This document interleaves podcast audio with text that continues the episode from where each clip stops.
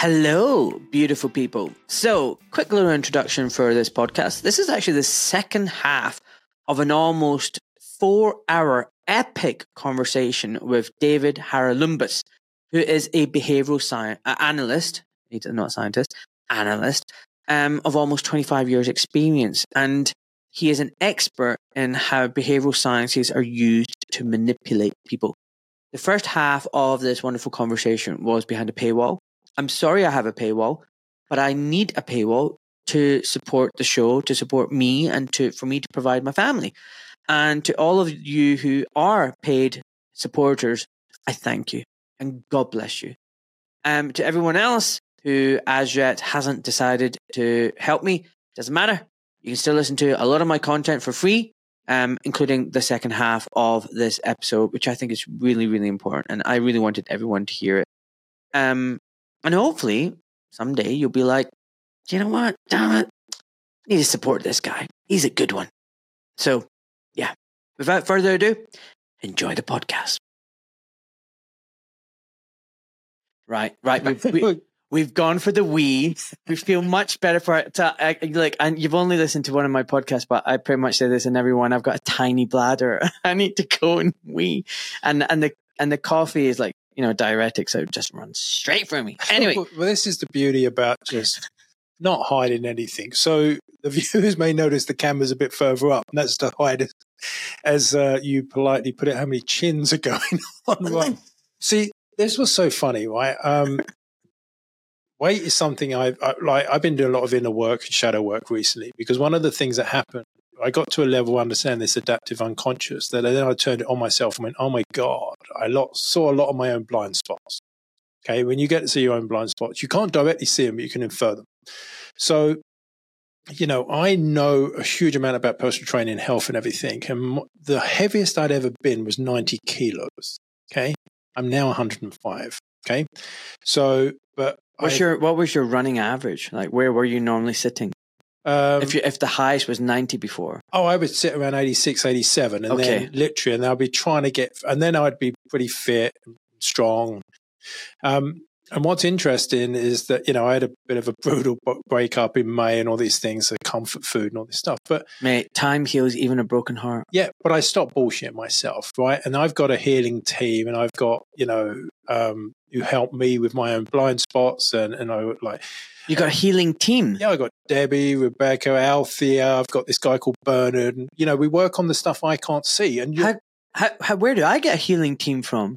Well, you you just say, can, right? So, is it expensive? Um, well, uh, it can be, but literally, it's so like worth it. But I mean, I've got really good people supporting me, and you know, and people like Daisy and Dan, all these that have helped me over the over the years. People in Heart, people in Panda, you know, um, just met some great people. But mm.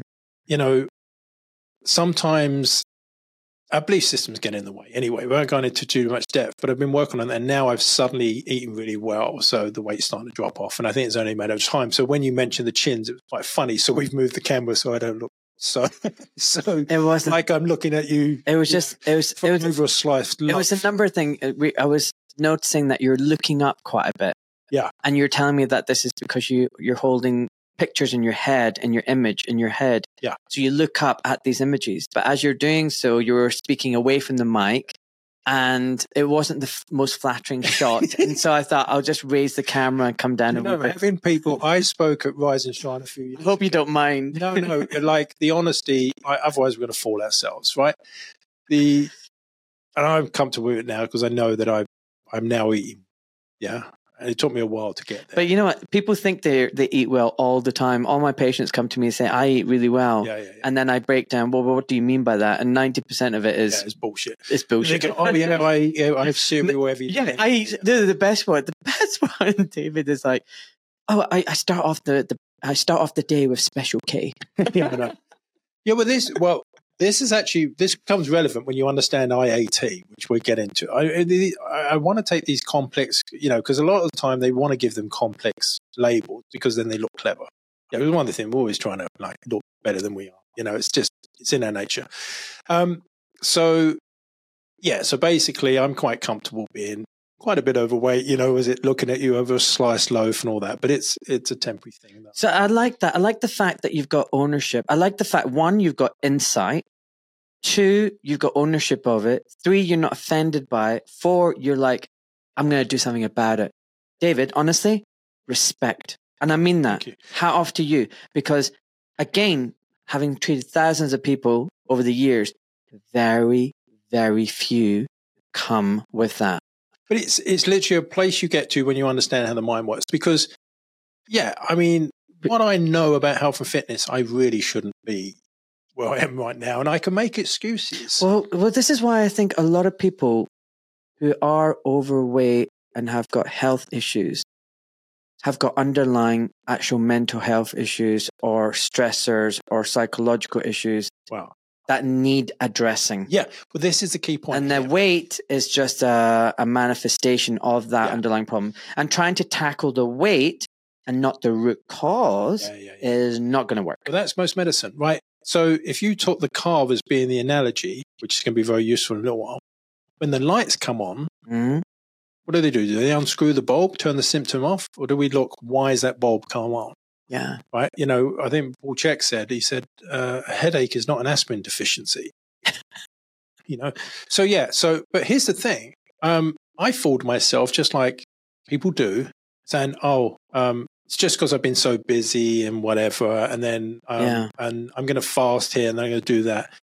And after like a hundred days of bullshitting myself, going on a minute, what the hell? I've got to get to the root cause. And, and a lot of the time with weight is because of survival, unconscious drives that you can't see, survival, protection, mm. love, all these things. And I had all of them being triggered and I did a few sessions on them. And and I'm not having to eat well now. It's just natural again. Whereas before I was having to eat, and it's quite, you know, when you know about it, and then, and especially if you know about behavior, but you're not able to control your own, there's contradiction there. Mm. So I think we've got to be understanding that rule one principle, as, as Richard Feynman said, is don't fool yourself. And we're the easiest people to fool. Mm. Okay. And then the second principle I like is Krishnamurti, which is observe without judgment. Mm. And when you can learn to do that, you then get to see, you know, because you're not trying to pretend to be anything else, you see it as it is. Mm. Okay. So where we wanted to segment onto now is uh, Can I quickly just say, you, we were going to talk about something before we, we yeah. stopped for the pee break. Were you finished about talking about that King and all the medical treatment. Oh my God, yes. Because I want to quickly say something to yeah. you. As a clinician, nothing's changed. So what do I mean by that? So I have a patient come through and see me and say, "Oh, I've got Achilles tendon problems. I've got plantar fasciitis, or whatever it is," and I go, mm, "Okay, actually, guess what? If you sleep better, if you lose weight, change your gait, change your, you know, just wear a little bit different shoes. You know what? You'll be fine. Cut back on the running. You'll be fine." They get angry. They yeah. get upset. What they're looking for is a is it no a jab. Oh, right. They want an operation. Yeah, well, they're they looking, want, they they're want looking a, yeah. for the sim. Right, this is one of the things about the brain. So they want what they want from me. I think is they want a quick fix. Yeah, that means nothing. That they don't need to sacrifice anything. They don't need to change anything in their life. That is going to be expensive, complicated, and scientific. And I'm going to say it's amazing and it's the best thing since sliced bread and that's what they want. That's conspicuous in Like, see, and if I don't give it to them, they think I'm a rubbish doctor and they'll find someone else. Yeah, but that's one of the great means, isn't it? Do you want a convenient lie or the inconvenient truth? Like, but it's so key because when we understand the hidden drives, obviously there's a lot of policies being pushed now that have hidden motives. A lot of people pushing them know they're doing wrong, but a lot of people don't. And there's people in between. So to make a snap judgment for a single cause and put everyone in the same boat is probably not the wisest thing to do. It's to really understand the problem at a much deeper level will allow us to have better solutions. Mm. So if we now get into this realm of the adaptive unconscious and our right, so don't worry about that. I'm going to give some simple metaphors. And when you understand this, it's profound. You get so much power back. And if we can get everyone to take responsibility, ownership for themselves, and have control of their own behavior, they have no power. Literally, we like, so who makes a king? So hold on a sec. Listeners, David doesn't listen to my podcast, but did you just hear what he just said? Every podcast I do, I talk about how we're going to inform, educate, and empower. This is the reason why I started the podcast, because I want every listener to be informed, educated, and empowered to make the right decisions for their health and their future so that they can be free. And David, you don't even listen to my podcast and you've just nailed it. This is what I'm talking about. Well, this is the key because This is the key, buddy. because who makes a king? Let's come up with this. Who makes a king? People. The king doesn't make himself. No. You have to believe in it. You have to give the power away. Yeah. You have to be subservient. Right. Right. When we but here's the thing. If you if you're a lion and you think you're a pussycat, right, here's what so many people overlook is literally it's the elephant in the brain. If you don't have any confidence or you doubt yourself, all these things, or you don't think you can have any effect, or you don't think you're worth earning whatever you want to earn, did you decide that? Or your conditions? Or was it installed in you? Or did you learn it? You weren't born with it. Mm. A five year old runs in the room in a Batman t shirt saying, Hey, I'm here. Yeah. And the adults like standing in the corner. Oh, do, oh, do people like me? Um, Right. So let's own it. Okay. Up to 18, you're not responsible for it. But at that point, own it. And then you can do something about it. And literally, I got into this because I had literally, I told my child, like, they weren't abusive parents. They were lovely parents. They just weren't trained. They weren't given parental. They didn't know. Same mine. So so many things. So the lack of discipline, I'm very f- thankful not for now because I wasn't indoctrinated. But but there's a lot of other things would, would have been nice. But anyway, let's get on to how, because when you understand how this works, the power comes back. Yeah, because the thing is, How works? What works? well, how you work when you have like when I need something to happen, I go see, and I don't know anything about that. I go seek an expert, but I'm like not a fake expert. Do they do? Do they get results? Do they look at proper root causes? Do they do what they're doing? Are they not? Right. So I, you know, we that's a wise thing to do, but because that's a wise thing to do, it's used and manipulated, and then people are giving all the oh, the experts say this. So you have a lot of natural phenomena, and then that natural phenomena is manipulated to convince us of certain things. It doesn't mean the natural phenomena isn't wise. It just means we have to be careful because we've reached a point in humanity and whatever you want to, where we understand that as a group of people that understand this so deeply that they can make something look different than how it is. It's like the mark in Ocean's 11 or any such movie. All the surrounding information is making it appear different than how it is. So the person assumes they're being conned. And there's a bunch of con men at tops of corporations, institutions, governments, and they're having their strings pulled. But let's let's understand why it works. The there was a lot of research done on split brain. Okay. And and it showed some startling conclusions that don't apply just to split brain people. Everyone, David is sipping from my I do not consent mug. he is advertising my merch. Please buy my merch. Visit my website, docmalik.com. Anyway, carry on, David. So they get a they're doing research on split brain patients. Now, here's a fun fact. Mhm. Uh, it's caused by illness or an accident or a lobotomy. The guy that created the lobotomy got a Nobel Prize for I know, I know. Okay. I know. guy that created DDT, all these things, right? So the whatever's trendy today might not be trendy tomorrow. Anyway. So what happens in split brain patients is that the brains are no longer communicating. and then we understand that the language generally is in the left side. If you're left-handed, sometimes it can be reversed. So if the split brain patient has two screens, and on the right screen they flash a word, Mm. the person can actually announce that word because the language part of the brain is able to translate that. But if they put it on the left side, the person cannot voice what they've seen. So that part of the brain can't voice it. And this is where it gets interesting. Because if they put saucepan on the right hand side and then they say, oh, saucepan, and then they put something on the left hand side, the person can't voice it, but they can draw it. Okay. here's where it got really crazy. So then they would put something on the left side that would then, or they could stimulate a part of the brain, and then the person's arm would move. And then they asked them why they did that, and they knew why because they had stimulated or they'd, they'd asked them to stand up in the left field. So the person had no conscious linguistic understanding of that, yet they did it. And then they said, Why did you stand up? And the guy goes, Oh, I wanted to go for a Coke. So, what the brain does is to fit in, it provides a socially acceptable answer. But they created situations where the researchers knew why they did something, but the person didn't.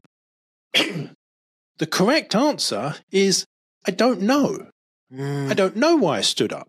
I don't know why I moved my arm. But mate, people really struggle with that. People struggle with saying, I don't know. Exactly, because it's not socially acceptable. And not just that, their fear that they will be um, made to, you know, that the impression is that you're stupid and you don't know and you lose credibility. All of these things. So they don't want to. They don't want to say, I don't know. Yeah, so it's important to look right. But the wisest people will say it a lot. And I'm trying to get used to just being, to stop filtering anything, to just be. But you, you know, it takes a bit of courage and confidence. But I think that's important. I know nothing. exactly. But this is what the, the greatest people through history have said. Like the hum, just to know that we don't really know that much, but but then you can know so much about specific. Anyway, Mm. so what was really important about this that they then discovered that there's a part of the brain, and they called it the interpreter. And what behavioral science now call it is the press secretary. Press secretary. It's a spin doctor. Spin. ooh. So I don't you- want to spin doctor my head. We've all got it. Oh shit! Okay, just learn to be friends with it. Really? Don't give it important tasks. I think of like Peter Mandelson. Wasn't he a spin doctor? Yeah, and uh, right. So I don't want these people in my head. right, you need to under, right, but understand thyself. Okay, because then you can take a lot of the power away from it, and you can then make allowances, but you can't deny that it exists. Okay, tell me about this press secretary. If you said to someone, Is your is yours hot? uh, "Mine, I have a lot of understanding about, and it allows you to stop bullshitting yourself," but That was a joke. by the way. oh, I got it. Uh, so yeah, it wasn't very quick win. so if you said to someone, "Why did you take?" Like, what would they say? Why do you take a jab? Yeah. Yeah, I ask people that all the time, and um, and it's funny. It, I've I used to ask it all the time. I don't ask. What do they? What do they say? Well, they get triggered. Yeah, but it, let's say let's say it wasn't charged. When you ask someone why they did something, Yeah. So so they basically say to me, the answers I've had are, oh, because you know, um, I needed to travel. I go okay, um, because you know, I trusted the authorities. yeah, I believe in the science, whatever. Know, So what you've stuff got like that. is you've got Overton's window. So For those who don't know Overton's window, I think it was John Overton, politician. He said, "What happens is you have a window, hmm and the win- whatever's inside the window is acceptable to talk about." And you can ferociously debate within that. Exactly. That's what Chomsky was talking about. You get two people, and they can have a, but it's always Outside of that, theatre. It's Yeah. always within the closely guarded boundaries of this. hundred percent. So the answer, Trust me, and I see it everywhere. yeah, I've had one person. So can I tell you where you really see it a lot? Yeah. Question time, BBC. oh, massively. It's like it's like this this debate panel, and and like you'll have five people out of the six who are all basically saying the same thing in different ways, and maybe one little dissident who they can pick on and make to look like an idiot, Yeah. so that you don't want to be on their side. Well, you know, It's quite clever tactics. very clever. But in Sherlock Holmes and all these like interesting shows, when they have a conspiracy theorist on there, he's always hugely overweight and stupid and all these things. They want to create the associations. So the IAT we need to talk about. But IET, IET, IAT. So what you've got, and control panel or something. yeah, like yeah, yeah. We're going to IET so, control panel. yeah, so try and keep track of yeah, it because right, I, yeah. I love talking to you, but like it's the flight of ideas. It's like I don't know if you know this, but you're like "Vajoo, vajoo," like little fireworks, like fizzing off in all directions, and I feel like I'm having to rein you in. Some- Well, that's the beauty of doing something like this because, and then when you see pictures, because that's literally how my brain works. There's all these pictures there, but um, it has some uses. Overton's window. Yeah. Right. So Overton's window, if you learn what Overton's window is and you learn how to move it, you can effectively talk about anything to anyone. Mm. It's really, it's, it's, there's a brilliant book called Persuasion, which is, if you go talk to the average member of the public, they've already been persuaded of a lot of things. you don't realize the inertia you're up against. Okay. But if you do realize the inertia you're up against, you can open a window to talk about anything. So if I said to you, let's imagine you're a member, average member of the public, I said, is it important to talk about difficult subjects if they really affect us profoundly? Everybody say yes. Okay. I've just opened the window to talk about difficult subjects because you've agreed. Mm. Okay. This comes from like, so, excuse me. So, Can you I- ask the question again? That's a good question to ask. so, and you can ask it in many different ways. So, is it important that we talk about difficult subjects if they affect us in a deep way? Mm. Okay. Once you've given permission, boom. Okay. If you don't say that, you're usually going to get shut down when you talk about something difficult. Mm. But once people commit, you're effectively setting the boundaries of the conversation. So it's not manipulation. You're you're openly saying, boom. And it's also about giving them the power, isn't it? Yeah. Well, you're literally lead. You're gently leading someone because effectively, ethical influence is is making someone aware of something that's important to them. Mm. Okay. Unethical is literally making them to think what you want them to think. Mm. Okay. Really, there's a big grey area, obviously, but it comes from they, they did a certain amount of research and they said to people, they would stop people on the street. They'd say, Would you like to try this new product? 25% of people said yes. When they stopped them and proceeded that with a question, Are you open minded? Which 99% of people say yes to. Then they said, Would you like to try this new product? It goes from 25 to 75. You realize how startling those changing numbers are. So, so learning to to open a conversation and set the scene is one of the most important things to do because if you don't do that you effectively can can create all sorts of problems you're not going to be aware of and, and this is the thing people shouldn't be criticized because we've not been educated in this okay Yeah. so much of the, as I was mentioned when we went inside, you've now got brilliant scientists who ever publicly speak, but they've got no training in public speaking. Mm. Okay. You've got politicians who have spent all their time in all the fluff in being, you know, being able to stand up and speak publicly on that. And yeah, have no knowledge a lot of the time. You look at, they get promoted to a thing like the health secretary and they have no idea what the subject is. Okay? But they're all narcissists and idiots. And a lot. A Not lot. all of them. not all of them, but a lot of them are narcissists. A lot of them are me, me, me, me type people. I mean, they're, they're clearly, you know, got some brains, but they don't have deep knowledge matter. And it's all about their own personal advancement. Ed Griffin, you talked about Ed Griffin on my podcast. He said, don't trust any politician. They're the ultimate oh, con- Because the system, yeah, the system breeds contempt, right? Because they're con artists. They're there to further themselves. They're there scam artists. You know, they're there about they're PR. advancing themselves. Yeah, a lot of the time, most of the time. And the exception obviously gets thrown under the bus most of the time. But what we, there's a subject, and I don't think we're on time, but the person versus the situation, and it's a book, is one of the most important things to understand because most people's behavior is dictated by the situation and not their personality. So if someone's put under stress, they're going to act very differently to their natural way. Yeah, So true. this is why the narrative creates all this stuff. Get everyone in a fit. Look at that. That like that's what it you you scare the shit out of people and then you pretend you can help them out. Mm. That's literally one of the tactics. Anyway, the let's go back to this. This is why I love Bob Moran. I swear to God, I, lo- I love Bob Moran so much. I mean, his pictures, it goes back to that line pictures speak a thousand words. I mean, he just captures. Do you want to know something else? Yeah, what? A word is a thousand pictures. A, th- a word is a thousand pictures. Right. Every word that we say, Yes. Okay, if it's a sensory based word, so say we said dog or desk or whatever, we're going to overlap pretty good. But when we use a non sensory word, we're going to have the illusion we're talking about the same thing, but we could be talking about what's respect to you. So if you say respect, it might be completely different to me to you. And this is when you get cross cultural things become very problematic because we're using the same words, but we have very different interpretations of them. Okay. And this is where it gets weird, but that's, that's a big rabbit hole. But coming back to the, the split brain patients, so what they discovered, part of the brain and the part of the brain, that job is to get us to fit into society, to get us to remain a part of the tribe. Mm, Yeah. mm. So it's going to spin things a lot of the time beyond their awareness. So some people, when they're talking bullshit, they actually believe it because they've managed to delude themselves.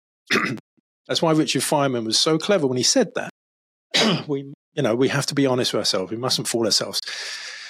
Anyway, so we know now there's a part of the brain that's going to be the marketer, the spin doctor, whatever. And of course, if you build that ego up and that gets out of it, then you're going to start believing your own bullshit. I mean, Oasis, they, they jokingly said, you know, you tell enough people you're the best band in the world, people will start to believe it. But they start to believe it as well. Mm. So what is, about what about that press secretary? What, what what's that press secretary doing in your brain? Well, it's presenting the best you. Right. Yeah. And and whenever you meet someone on the first date, you're not gonna like. it's funny, but it will. If someone, if I'm on a date and a girl says to me she's not jealous, what am I thinking? You're jealous. Yeah. Why did you need to mention that? Because you've been called jealous, and then you're trying to inoculate me against you being jealous. Yeah. Okay. So, so, and people go, "Oh, you work in so, oh, you're trying to study me." No, you want to be understood, don't you? If I can understand you deeper, then that's a better connection. Yeah, I love that. That's so, great.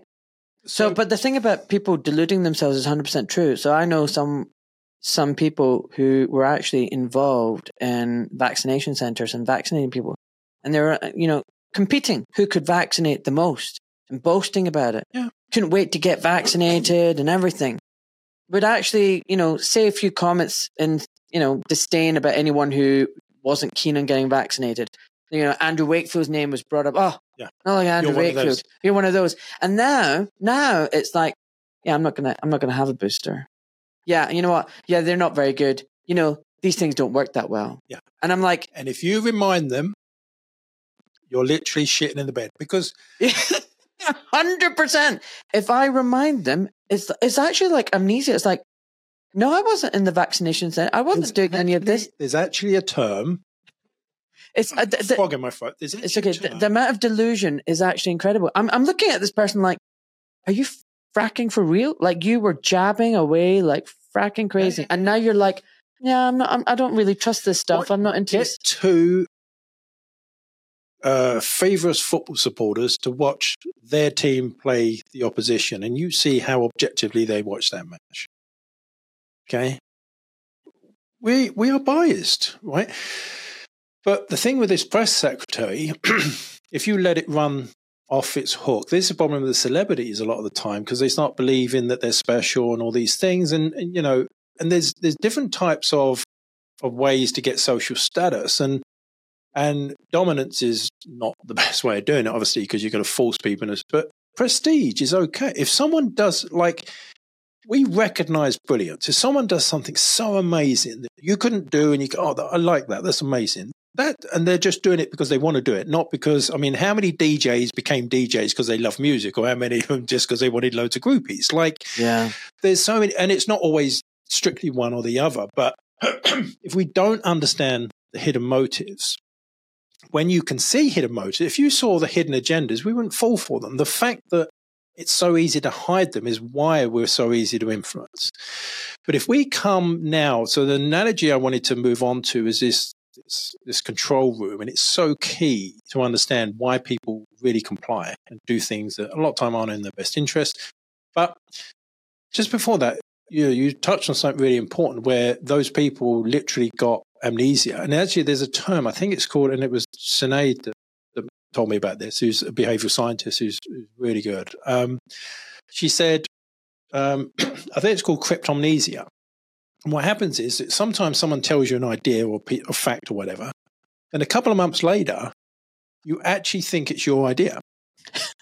okay, the brain's doing this. It's literally always trying to paint you as the, the hero. The, I mean, look, at, this is why Star Wars like because in the brain, like it was it was Joseph Campbell that consulted on Star Wars. Those that don't know Joseph Campbell, he wrote the Hero of a Thousand Faces. He went around the world. Every single culture has the hero's journey. Yes, stories, right? which is why it works. Which is why Star Wars resonates at such a deep level. Mm. But how many people think they're the rebellion in Star Wars, but literally they're they're working for the Empire? Yeah, in fiction, they they can see where they should be. I only came across the hero's journey recently when uh, one of my listeners, um, I'm sorry, I've forgotten your name, by the way, whoever it was, they said, You're on a hero's journey. And I looked it up and went, Oh my goodness. yeah. Um, so, anyway, can I uh, quickly uh, just, can I just read that out to anybody yeah. who doesn't really know? So you've got someone who's been called to adventure. Like they don't they don't seek this out. And then they get this kind of supernatural aid. There's a threshold, guardians, and then beginning of a transformation. They have helpers, they have mentors, there's challenges and temptations. Then there's a revelation, and there's an abyss, death, and rebirth. Again, another transformation, atonement, and then they return with the gift of the goddess. I mean, that's a kind of it's kind of ordinary world, call to adventure, refuse the call. Like you don't want to do this. You do, you're not being asked to do this. You meet the mentor. You know, it's called in gamification. It's called epic meaning. Epic meaning. See, gamification. I just want to mention that quickly because uh, a lot of people want to look into this. Mm-hmm. Gamification is coming to so many big companies, Amazon, Facebook, all these things. So game designers worked out how to motivate people. Okay, and there's and Yu-kai Chou has done a, a really brilliant. I think it's Nat Catalysis. Basically, all the levels in which you motivate someone. Epic meaning is the strongest. When you have purpose, look at how many people the last three years went through so much shit because they had epic meaning. They knew what they were doing. It was so important. It was a purpose that drove them through everything. If you don't have Mhm. epic meaning, it's usually going to be short lived. Facebook uh, can't have epic meaning because it's pointless, really, isn't it? But you know, uh, but we feel compelled to use it, right? They they Not me. they used the other seven uh, parts of gamification really well. So that's why people feel uh, so many people like this. is Why you see these memes, you know, I'm stopping Facebook, and then no one likes it, so they're crying. like, but it's quite funny, you know. Um, and I, I actually t- touching on comedy because uh, David David Wetton and myself have been recording these short comedy videos because Oscar Wilde, I think it was, he said, if you want to tell people the truth, you better make them laugh or they kill you. right. Okay, so, So you know what? It's funny. I used comedy to try and get through on the transgender ideology because I'm really genuinely on on a level I'm concerned about the whole medical ethics of it and informed consent. It's, it's- everything's linked, David. Right? Yeah. Everything's linked. So, for example, this drive to tell children that they're not in the right body, like if the if a kid's confused, you say you're in the wrong body and you need to transition, and even the word reaffirming care. I mean, that's B- BS. You you know you know you're going to change someone's yeah, but that's sex, the thing. When someone, when someone believes in an ideology, and a lot of the time, if they've got incentives to believe in the ideology, like Right. if you if you put on a death certificate one thing and then you get thirty grand for it, like, that's a big incentive. Hundred percent. So you've got a, an industry now behind it: psycho- psychotherapists, wouldn't- psychologists. But you wouldn't want to admit that's why you're doing it. So the press secretary will spin that, yeah, and it will be a background force. You're deluding yourself. there. deluding. It's Right, so- so no, can I quickly say what happened with this? So I don't believe in puberty blockers. I don't believe in this, you know, Frankenstein surgery that we're now doing um, for for vulnerable adults and whatnot. And so I did a couple of tweets to to drive this message home, right? Because I thought, you know, just use a bit of humor because humor can cut through things. So I took a picture of I googled a young Indian village girl, and there's this young Indian village girl, and I posted it on Twitter, and I said, "This young Indian vi- village girl identifies as a Viking." right? Because it's, ri- it's so ridiculous. You're trying to piss as many people off as possible. Right. So then I then did another one with a blood stained line. It's clearly just eating something, right? Some zebra or whatever. And I said, this line identifies as a vegetarian. All right. And then I there was a South Park character who was on a mobility scooter. And I said, this gentleman identifies as a triathlete. You know, they had that. Like, I mean, I don't watch South Park, but there's a scene that someone shared. They did that like 10 years ago, where one of the characters comes in and says, Well, I'm a girl, and then wants to go into the girls' toilets. And they can't do it. wow. Like, they spotted so many things. so but- the whole point of my, my little tweets were to say, you can identify as anything you like, but it doesn't change yeah, it doesn't make reality. it reality. right? Guess what? I had um, some complaints, anonymous public complaints Yeah. by, and we've looked, and it's 77th Brigade. It's a really militant people, Yeah, activists yeah. who are anti, uh, who are anti anyone questioning the COVID narrative. Yeah. So they're pro government, pro vaccine. So these activists jumped on this trans thing, complained that I'm transphobic, Oh, well, that's that's the um, and, and uh, buzzword. Whenever you hear the buzzword, buzzwords, you know it's not their thought. Yeah, and then the and the medical director, who's already been on my case about my views on COVID and the vaccines, took those transphobic complaints It's ammunition. And refer me to the GMC See, without even a meeting, without any. no, no, no, but it's what the frack? Right. Remember when you said you found the reasons to, to feel insecure? He's right. People aren't arguing about who left the milk out. okay. That is a situation where they can argue. Okay. It's all the stuff that went before. But they're So- not being honest with me. They're not being Do you know how honest. many notes? I, uh, you trigger so many ideas. That's why we're fireworks off. They're, they're, not, they're not being honest with me and saying, you know what, Ahmed, we don't like you. And you know what, we're going to use this now as ammunition to get you. Let me ask you a question. If someone goes to one of those doctors and says, Right, I want you to cut off my genitals, they'd probably go, Okay, and discuss it. What if they said, Oh, I want to cut off my thumb? They'd be like, no. Okay. This is what someone said to me yesterday. It's only when you point out things like that. That's a clever way to show the contradiction. Yeah, Uh, my, f- I've been born with the wrong thumb. I've been born with the wrong thumb. I'm going to tweet that. off? I'm going to tweet that one. But, you know, for Do you example, this is what con- this is what skill and art does. When you can point out Yeah. the contradiction, you can see how absurd the thing is. Because a lot of the time we're hypnotized by the story. So I've said the same thing. I said, why is it that female genital mutilation is, you know, acceptably wrong as it should be, but gender realignment surgery is promoted? Yeah, but you see what you're One doing- is actually even more damaging than the other. you're pointing out someone's cognitive dissonance, the contradiction, and that's really key. Um, but with skill, you can do it in such a way that you can really empower the person. Now, Voltaire said this is one of the most important quotes in history. This is the thing I'm lacking. I, you know what the problem is? When it comes to changing people's opinions, unfortunately, rather than having a sharp scalpel as I should, bull as in a the china surgeon, shop. I'm a bull in a china shop and I've got a blunt But here's the thing. scalpel because I've not been educated in this. Yeah, but And I just, I'm from Glasgow, the- mate. yeah, I'm but- from Glasgow. I don't do bullshit. And I just, that's, that's needed. People said, like, you know, my one of my expertise is how to phrase something that a person can hear it. Mm. Okay. But we need a wide range of people saying a wide range of things because everyone responds to something different. can you just be in my head all the time? Can I just speed dial you and just, But a lot of people, we needed the people standing up there and saying this is bollocks because the people that like, that speak that way, they need to hear it that way. And then, and of course, so all my supporters who like what I say, thank you so much. yeah, that's why you read them.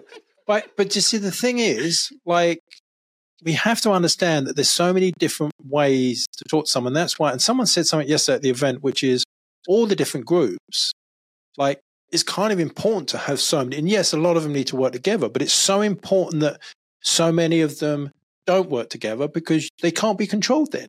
Mm. You can't infiltrate one group. You have to infiltrate them all. And that's the power of what was known as the Kindle, which are all the hundreds of fires everywhere. You can't put them all out. Well, I mean, I mean, hundred percent, and that's why, as a resistance movement, we're great because we're so libertarian in our outlook. We're so independent. We're we're our own little cells, Yeah. decentralized But cells. decentralize is, is actually the key. but you know what? Can I just say something? I do want to get through to as many people as possible, but I don't want to make everyone happy. No, but then you Does that make sense? Yeah. I know I cannot make everyone but you can fight. Well, a lot of the time, it's understanding the skill of rather than saying a fact, putting the story. Yeah. You've not compromised any truth. You just learned how the brain works. The thing is, you can't unlearn. Like once you learn a lot of these things, But go back to listen the control room. yeah. Let go me back say, to how we one em- quote and how one we quote. okay and how we empower people how do people understand how the brain works iet you wanted to talk about Yeah. and how do we unpick with conversations how can we help people who people listening whose relationships are on the rocks who aren't speaking to their children their children think their dad mum and dad are crazy Right. husband and wives are what's arguing I I- want the- is a uh, implicit association test. if you got under the bonnet of your brain, there would be connections. You can't see the connections, and a lot of the connections are hidden from you. The most important years of your life, setting your personality, were the first four years. You can't remember most of it. You need to be a blindfolded mechanic. You need a way to deal with what you can't see, but then test the result. So that's like the long term. But IAT shows you what's in there. what does it stand for it's an implicit association test. I think they do it in um, Harvard, a few other places, but effectively, it's looking at the output. So if so, I think Malcolm Gladwell did the one around racism. And bearing in mind that Malcolm Gladwell's, I think his mother's from Jamaica, Trinidad, one of those. No idea. Anyway, so he come up. He said, I think in his book, uh, might be Blink or one of his books. He is, God, you know a lot of books, man. anyway. Well, so they're real educations when you when you when you. But he also. I'm uneducated. but Malcolm. I'm, by the way, apparently, I'm not allowed to say I'm a dumb orthopod anymore. I used to say in every podcast, I'm a dumb orth. I'm just a dumb orthopod. But I had so many listeners write to me saying, "Stop that." yeah, yeah. Self depreciation is a habit that we do because we don't want to blow our own trumpet. Uh, yeah, no, was, but I was just taking the piss as well. Yeah. I wasn't 100 percent being serious about But it. You know, I mean, to be self depreciating in a fun way is important. Yeah, But Malcolm Gladwell says the the most important book that he's ever read that really much, you know, affected his career and really influenced him was The Person versus the Situation. And that is a psychology book and it's one of the most important things.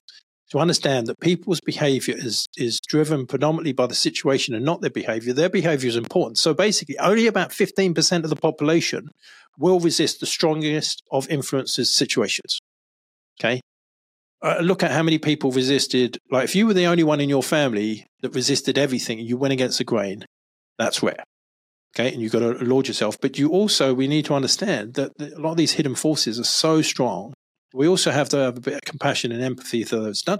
And a lot of people, I mean, there's some people deserve to be in prison. Some people deserve all of these different things, but Mm. not everyone for the same thing. Mm. Anyway, coming back to IAT, it's effectively the connection. So Malcolm Gladwell goes and does this thing and he comes out slightly racist. And he's like, oh, well, I'm not. He's not consciously. But here's the thing.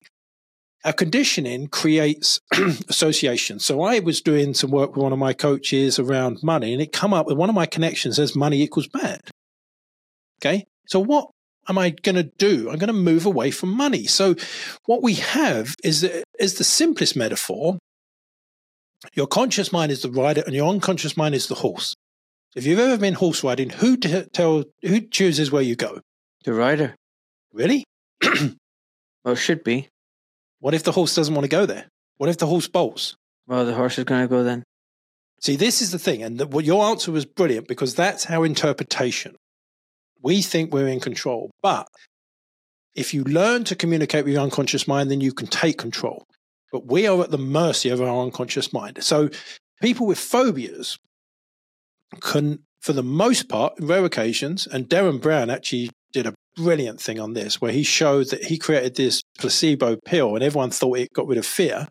A lot of the people took it lost their fear the Mm. power of placebo. And everyone goes, oh, uh, they, Placebo's amazing. what is placebo? it's mind. It's And- the power of the mind. And rather than And study the, the opposite is also true. Nocebo. yeah, but rather than study and have solutions from that, well, we can't sell that. But anyway, 100%, right? but that's a few hours. really, But the key is it's me- mental. Placebo's your amazing. deepest connections in your mind. Try let's let's expand this so you can really see what's going on. What's the busiest station you know? So anyone think about the busiest station? Let's say King's Cross, Paddington. We're talking about train stations. Okay. Yeah. Imagine Russia. New York Central Station. Yeah. I, I've got American listeners. so take your busiest station that you know. Imagine being on the balcony, Mm. rush hour. Oh, You look down. Yeah, mental. People Okay. heaving, rushing around. Looks like chaos. Yeah. A lot of people say it's not. If you took any one person, excluding those that are lost, the odd person, what do you see? Purpose. They know where they're going. They know what they're doing. Exactly. They have a reason. they have a purpose, navigating. They have a drive. Yeah.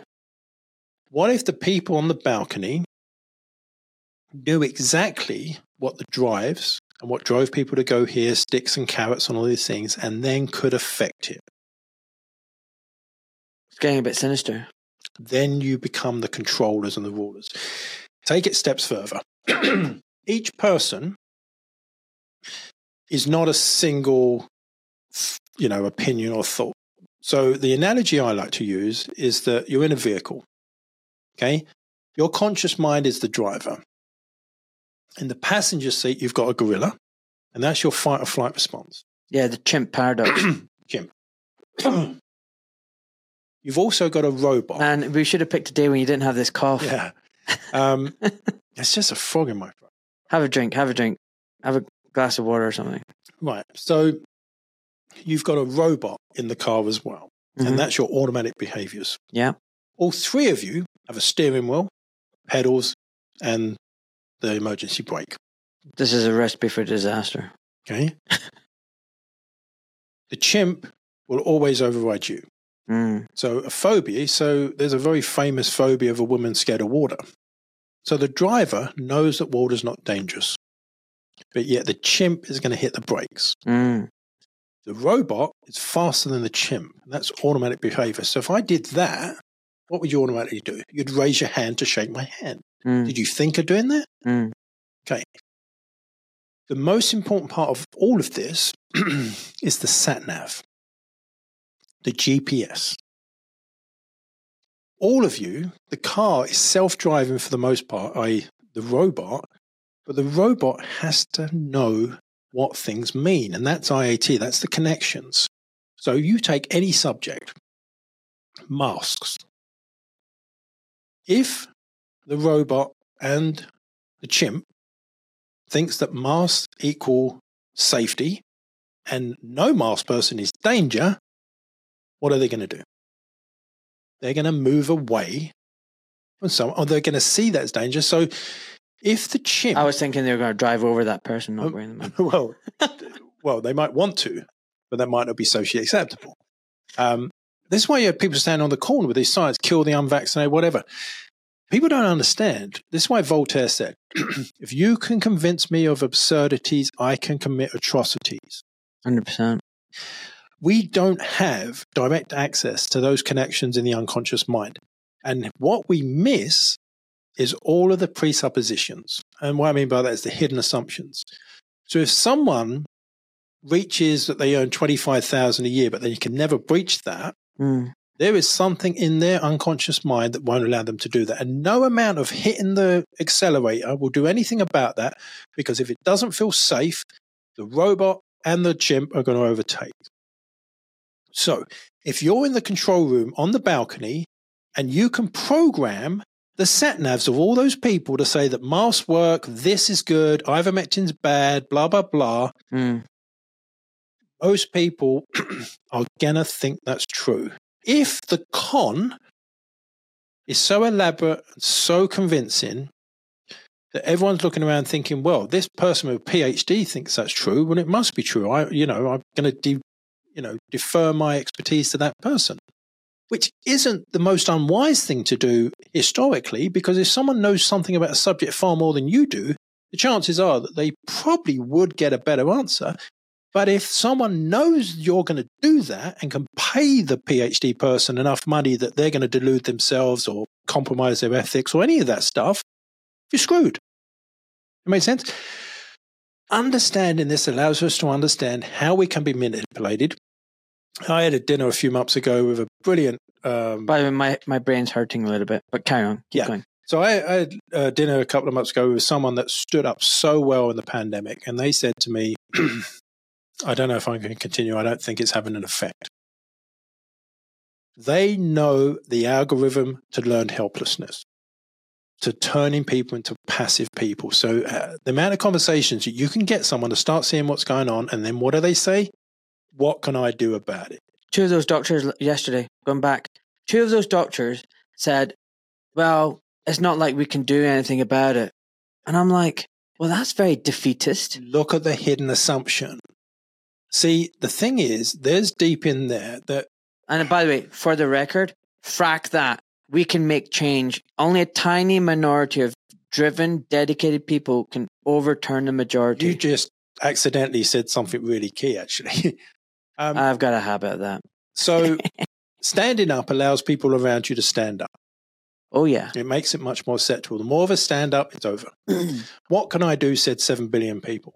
If today the majority of people said, screw the banking system, all these things, yeah, Right. there would be an absolute sh- sh- shit fest for a while. yeah. but we would sort things out. Like if we knew, you know, one of the things, one of the other assumptions, right? See, here's the thing we have to test our own assumptions. So the majority of people think that all we need to do is know what's going on and everything would change. It's not enough.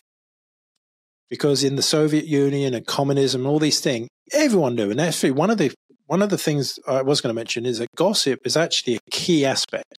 So when everyone's talking behind the back of the leader, there's enough confidence that suddenly rises that they reach a point where they're confident that other people feel the same way and then they can push against. Oh yeah. Okay. But learned helplessness. I mean, th- th- there's a couple of videos out there from one of the Brzezinski or something where he showed that it takes three decades to pretty much make a whole country passive.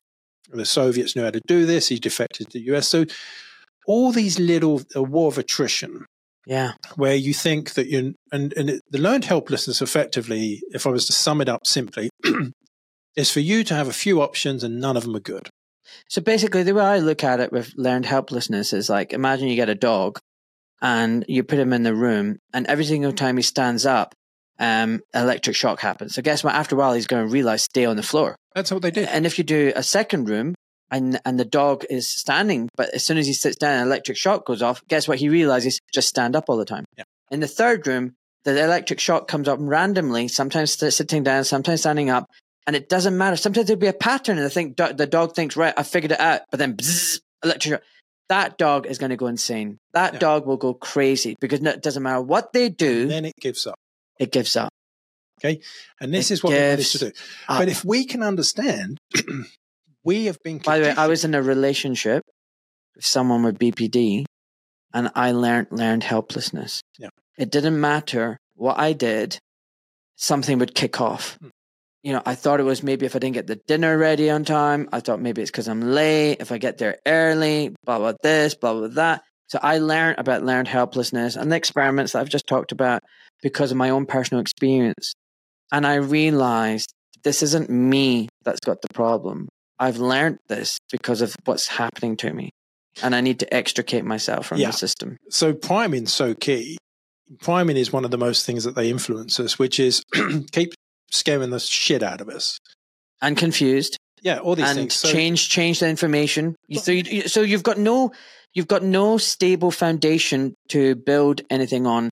And and I think that relationship that I had was actually very important for me because I learned from it. you transcended it, and then And you then- understand. and then I see the pattern and I see what's going on and Right. You mentioned frack. You said the word frack. Now, do you know where that comes from? Uh, Battlestar Galactica, isn't Yeah, it? Yeah, I love that man. I did actually. I used to love it when I was a kid. I loved it as a kid and the the latest one. It was awesome. See, this is why nostalgia actually is so powerful because, in fact, the four there was a group of um, internet marketers. They worked out four motions that got the most clicks, and only a few of them got like billions of clicks. And it was nostalgia. I think was number one. I love nostalgia. Then they had comedy, Pride in Knowledge, Love comedy. and then fourth was Schadenfreude. It was what? Schadenfreude, have I pronounced Yeah, it correct? yeah, It's what is German that? basically enjoying someone else's misfortune. So you look at a football fan, right? Who, who, does that? Well, if a Liverpool fan uh, is very challenged, like, and then Everton get relegated, he's going to enjoy that, right? I So- don't. I don't really get that. I like that's in the I same. said deja vu there, like serious deep deja vu. No, the reason why is I, that sits in the same camp as envy and, as je- and jealousy. I don't really get these. I don't. I don't take pleasure in seeing someone else's I misfortune. I think they're parts of evolution. Okay, but I don't. I don't like that. So if your neighbor 10,000 years ago, um, and I don't think the enjoy part of it's important, but to understand someone's misfortune is key. So if your neighbor eats a few berries and gets sick, Mm. is that important information for you? Yeah, hell yeah. Absolutely. Don't touch those berries. So I think what the brain does, it attach a positive feeling to knowing that information. Got to. So then, so this is a lot, for the most part, I would say emotions are messages and signals. yeah. In fact, signaling is one of the things that drives everyone. Mm, It's to, like the thing with the education is people want to signal they've got an education. mm, The actual edu- education is secondary. mm. You've got to signal this because then they get more career money and all these other things. But Franklin was interesting because if every if every listener thinks about the story or their favorite song or whatever, so I was driving here, Mm. uh, which is a lovely area by the way, and um, and I like Elton John's music, and I can like his music without liking who he's become. hmm You know, hmm one of those woke-tastic people. But um, are you ready for love? Come on. Okay. Are you? Are you ready for love? And I just, No, are you? well, I hope so. And I felt amazing. literally, and I felt, right, great, I'm going to go do this podcast, could be brilliant, all that stuff. That's priming. It is, baby, brilliant. It is, it is Thank you.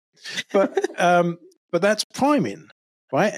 But how many times do we prime ourselves to feel good? Most of the everyone watches the news, and I think it was Denzel Washington that said, "If you if you watch the news, you're misinformed. If you don't, you're uninformed." I, I don't watch the news. Yeah. But it's literally priming people to feel bad. It's so negative, doom and gloom. Yeah, but of course we need to know certain things. But how much do we need to know? But also, Really, out of the news? well, not the well. Let's talk news is wider than crap you see on that thing sitting in the corner. But but I mean, feeling good for no reason is so key. So some of the stories that people can tell can be so inspirational. And one of the ones that was so inspirational was the fracking. And obviously, fracking, I think, is terrible. But in New South Wales, and if I remember the story correctly, because when I was in New Zealand, I think it was Graham Sait that told me this. Um, he owns a sustainable agricultural company, but a proper one, you know, not one of these, you know, looking good. And they passed a law in New South Wales that fracking companies could come onto your farm whenever they wanted and start fracking. Okay? One guy says no. So he goes around to all the surrounding farms. I think they created a WhatsApp group and they created a thing that they called Lock the Gate. And then they all had an agreement. When the fracking company turned up, you got in your cars and you drove to that guy's farm and you parked outside. And they all did it. And I don't know how long it took, but then the judge revoked the license. Oh, wow. Okay. One person inspired a few other people and they said no.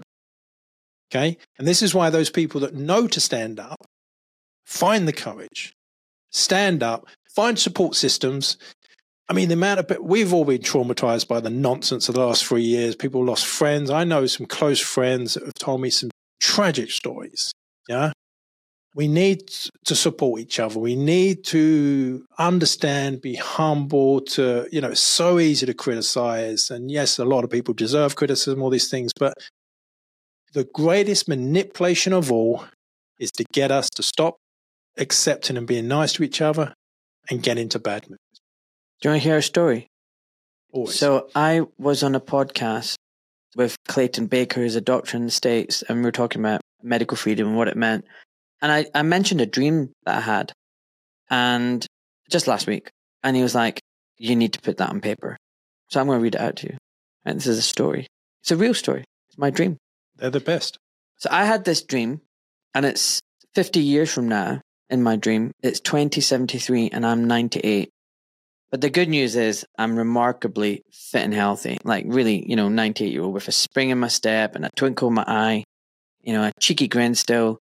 I'm and I'm at this really big meeting of doctors. It's a very fancy do, right? It's big posh hall, dim lighting, candlelit dinner. You know, everyone's, it's a black tie, fancy event kind of thing.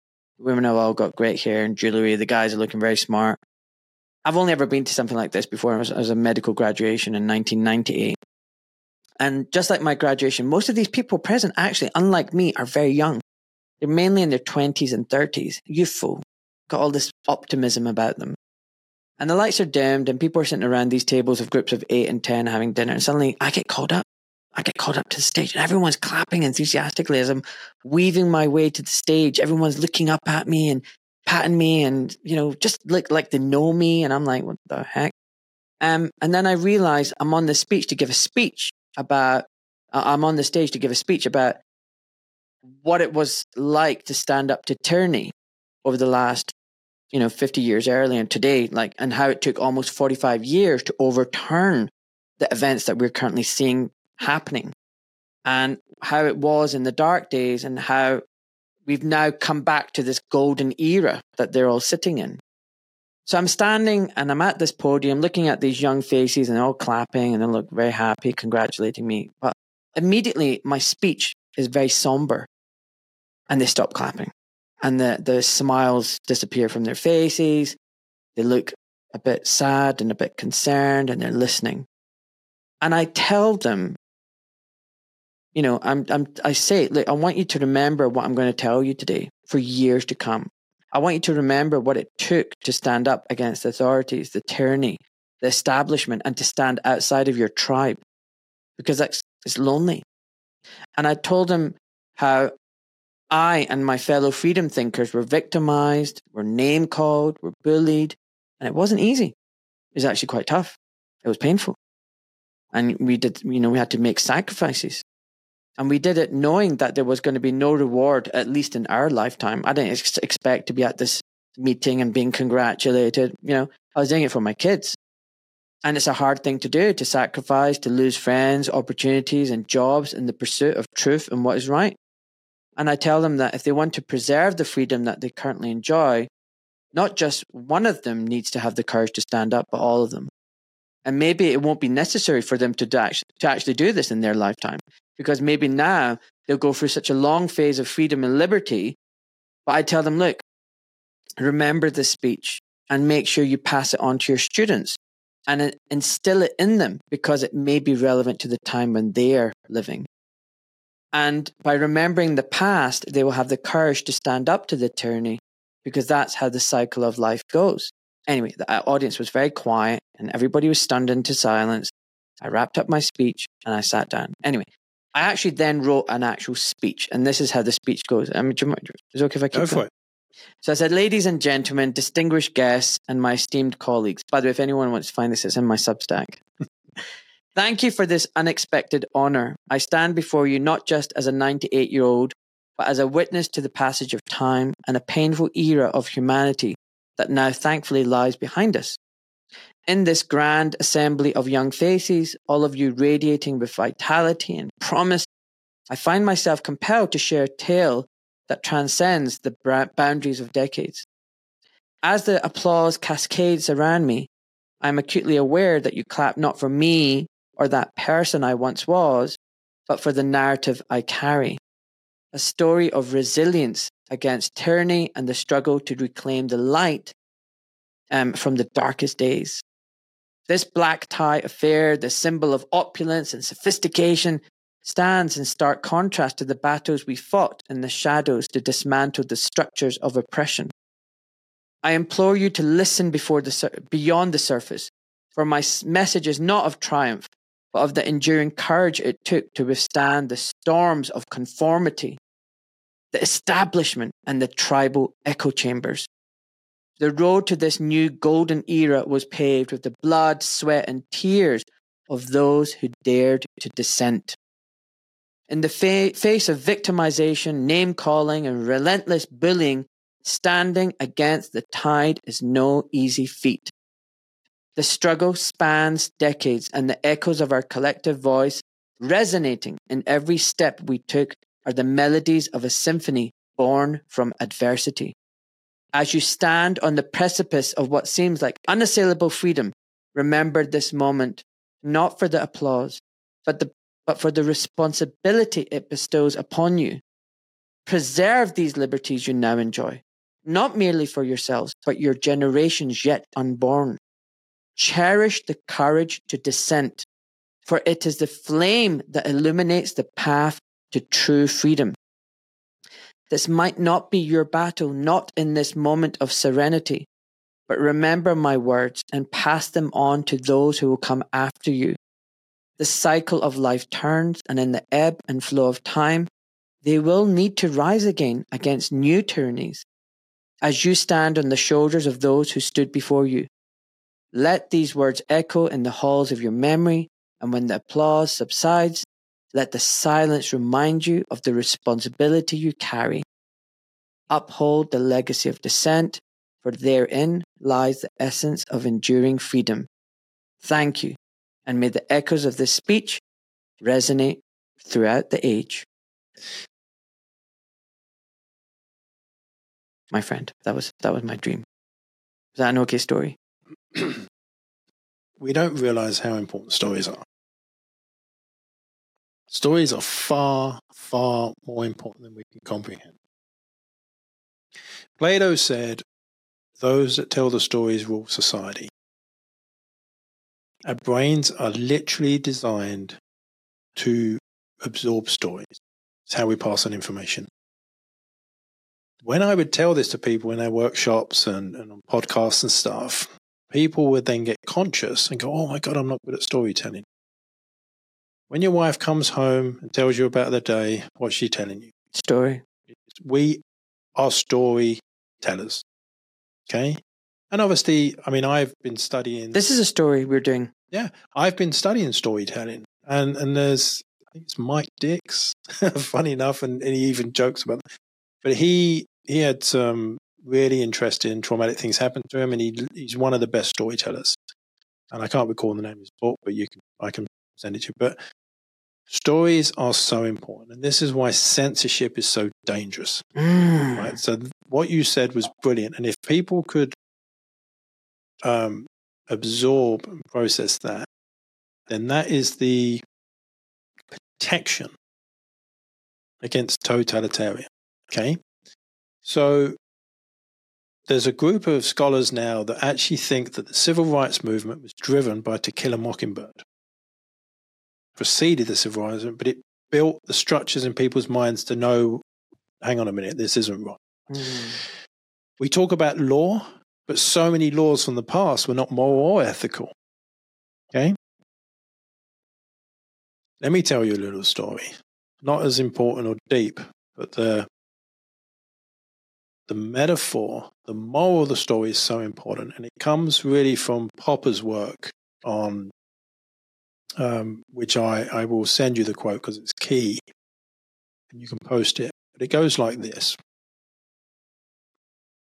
Let's say, and, and I've created a story to explain this, this because he said it in a very you know elegant way, but I'm going to use a story that I think gets the point across in a, a kind of easy to understand way.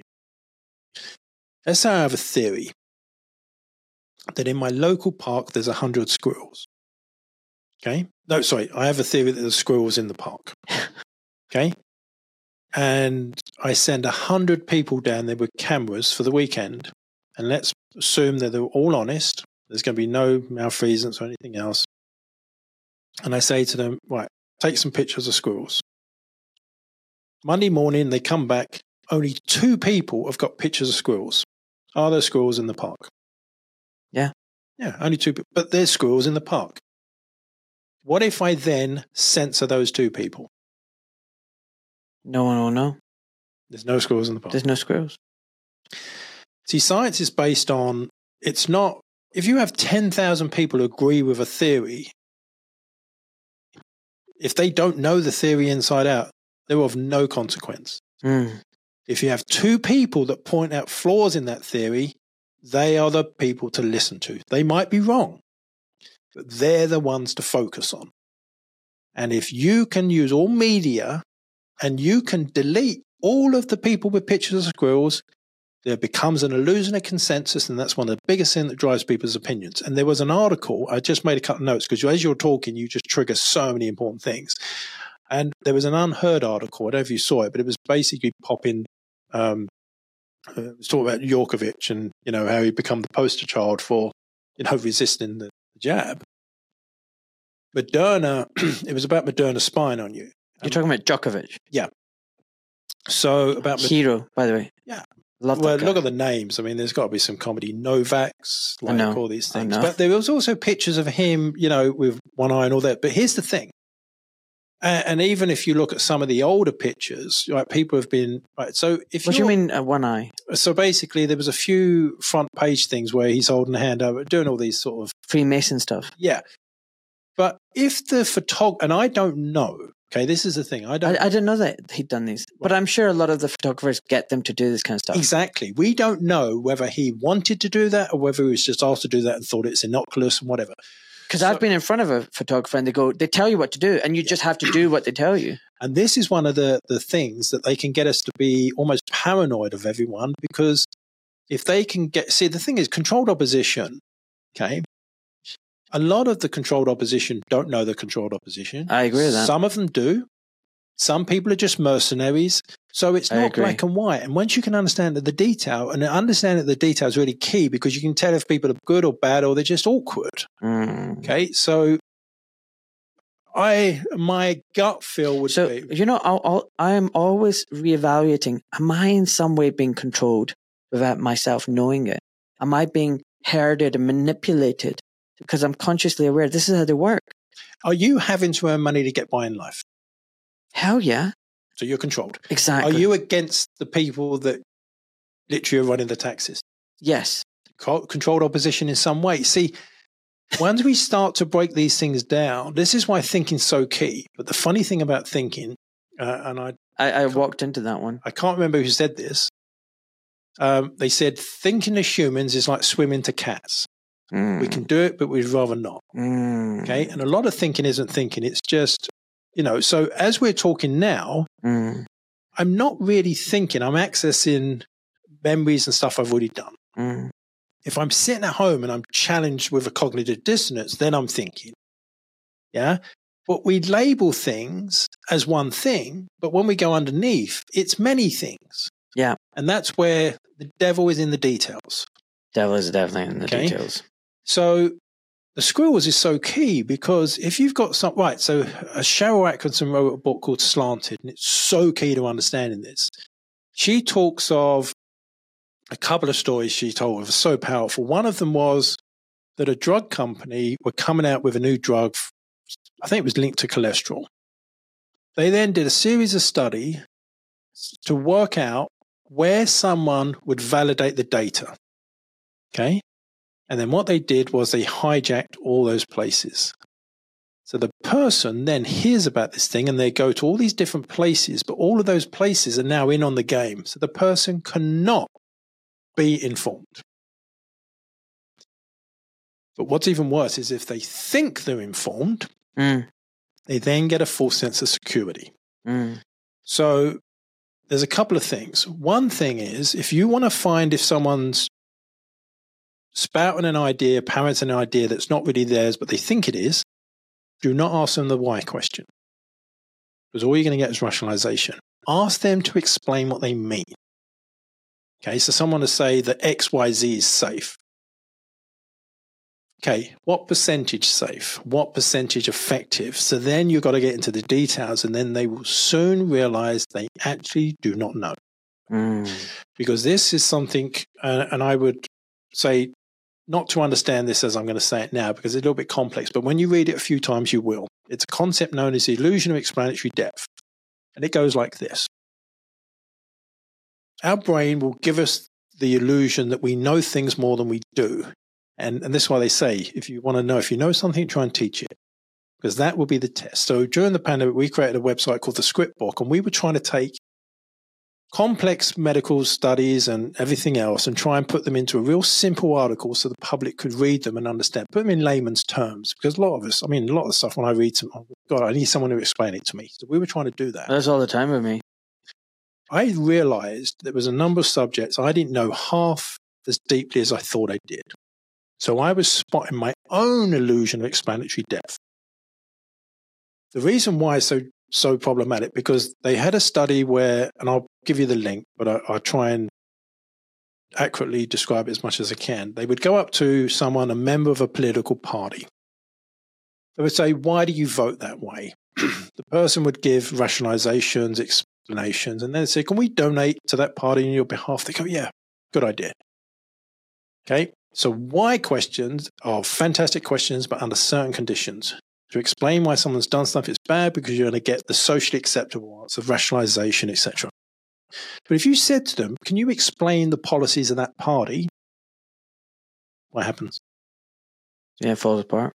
They have no idea. Yeah. And then they suddenly realize, Oh, hang on, why do I support that party? Uh, So, but uh, I'll give an example. I was invited to a dinner um, by one of my friends, and he had one of his friends there who, um, very high up, very intelligent, very successful. I mean, we're talking about multimillionaire hedge fund guy, ran some massive FTSE company, and now is in hedge fund.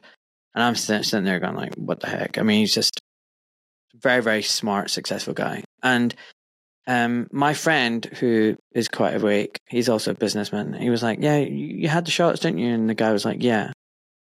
And I simply like this was the first time I asked anything controversial. He basically walked in the North Pole. He walked to the North Pole, and I, much of the evening I was talking to him about that, going, "Wow, that's amazing! He walked to the North Pole. That's amazing!" And So it was, it was none of this controversial kind of stuff we were talking about. Okay, it was all this stuff. And then I, I just simply said to him, "Do you know what's in the vaccines?" And he got triggered. Yeah. And he got really angry. And his response kind of like really made me go, "Whoa!" Like I feel like you two are ganging up on me. And I was like, I, in my head, I was like, where the frack did this come from? Um, and I, I reined right back up. I was like, no, dude, I'm not, I'm not, I'm just, just was wondering if you knew what was in them. Um, so that was a, that was a, what was in it. It wasn't a why, it wasn't, but he still got triggered. What could I have done differently? Well, maybe nothing. See, the o- thing to understand is that you can only maximize your effectiveness. You can't guarantee anything. It's an art, not a Mm. science. Okay, okay, okay. But when you understand the general guidelines, Because I thought we had built a rapport, you know, we were chatting about other stuff. here's what's and, happened. And I was genuinely interested in yeah, yeah, him. you've triggered shutdown. Mm. It You- was, Yeah. the shutters came down. yeah. But you can't see the inside of his head. Right. Okay. I, I'm just saying, I was, I was really quite taken aback. Yeah, yeah, Like I recoiled. Like I was like, oh frack. Like I I- can't, I, can't say anything. Yeah. I feel like anything I say, I'm on a minefield now. But if you'd have said to him before that, Mm. can I ask you a difficult question? Are you open minded? Yeah. See, I didn't ask him that. See, there's no lubrication. See, it is really an art. And of course, rapport and all these things are important. But I need to ask that. Can I you- ask you a difficult question about a subject matter that's quite important? Yeah. Uh, And uh, you're the sort of guy that really is an explorer. See, because the thing is, he probably didn't want to act that way. But you can sometimes trigger someone's unconscious mind without them conscious. And then what happens is, so we did a presentation, which is how to respond to being called a conspiracy theorist. All right? Let's do a little thing. So, um, oh, I don't think about. I think this is nonsense. Then call me a I think you're a conspiracy theorist. okay. Uh, can I ask you a question? What did I just say that was conspiratorial? Every single thing. Okay, can you give me an example? Um, yeah, you just said I don't want to think about this and blah blah blah and blah. Do you see what I've done straight away? Yeah. Right. I didn't react. I didn't do anything. I asked you to explain yourself because one of the what's happening a lot of the time is people are not aware of what they're saying Mm. and whether it's their information. So the conspiracy theory is the pre You ever phone up the bank and you get that person that's reading from the script, Mm. And they know how to respond to the most common things, and they can. And so the script that the public have been given, call him an anti-vax, or call him a conspiracy. They don't want to go there. It's difficult, but you can lead them there with the right, the right amount of skill and practice. And by the way, everyone to a T is, I'm not very good at this. Right. We've all been shit at it to begin with. okay. I remember a client when I was training in the gym and, and I got to do something. She said, oh, I'm not very good at that. I said, look, you've never done it before. What makes you think the first time you do it, you're going to be excellent? Right? Give yourself a break. Set it up. That thought of judging yourself is not yours. So how do we get past the the oh you're a conspiracy theorist and blah blah blah? What'd you say again? Well, one, don't be uh, like, don't jump out the gate of conspiracy theories. Like, see, the thing is, the brain's actually built to conspire. so when someone says oh you're just a conspiracy theorist, what should I say again to that? Um, what did I say that was conspiratorial? Okay. And then the few times, like I've had a guy go, where was it? It was there was a few social media posts. Some guy posts up, anyone that doesn't wear a mask is a, you know, selfish conspiracy theory, blah blah blah. And then I posted a couple of, uh, I think it was like the CDC or something. So I posted posts from his world that was showing that what I can't remember what he's actually saying, but showing basically what he was saying wasn't true. But what happens if they don't agree or respond to it? So take for example in my situation, what my medical director said, you know, oh, I've had a complaint that you're an anti-vaxxer and that you're a conspiratorial person, and I, and I want a meeting with you, right? Yeah. So I wrote back saying, okay, what is that exactly that you agree with this person who's made the complaint? yeah, but you see, the problem here is And what is it that I've said that's conspiratorial? Yeah. And what is an anti-vaxxer? You know what? the problem is. I was though- trying to find information, Yeah, and yeah, guess what? They never respond to one No, no, single no. thing. but he's right. When someone says, "Show me the studies," what's the hidden action? The hidden intention. to show that there are no studies. No, go away. I don't want to listen to what you're saying. Go away. It's not show. They don't want the studies. they're saying that, but they want you to go away because what you're saying is uncomfortable and people don't want to feel uncomfortable. See, when you understand that, No, no, but they accused me of being a conspiracy theorist. yeah, So I said, because you're a pain in the arse. so I said, what, what is it that's, yeah, con- yeah, but you see, that's not going to why did they not respond to that then? What should I have said then? You're the enemy at that point. Oh, so there's nothing at that point I can You've say or got to get on the same side before any facts or information work. You can sometimes use the information to get on the same side. So hold on. Uh, by that point, it was too late. Is that what you're not saying? never too late. So then, it's much more difficult. how could I have gotten this person to get on board? And What's important to him?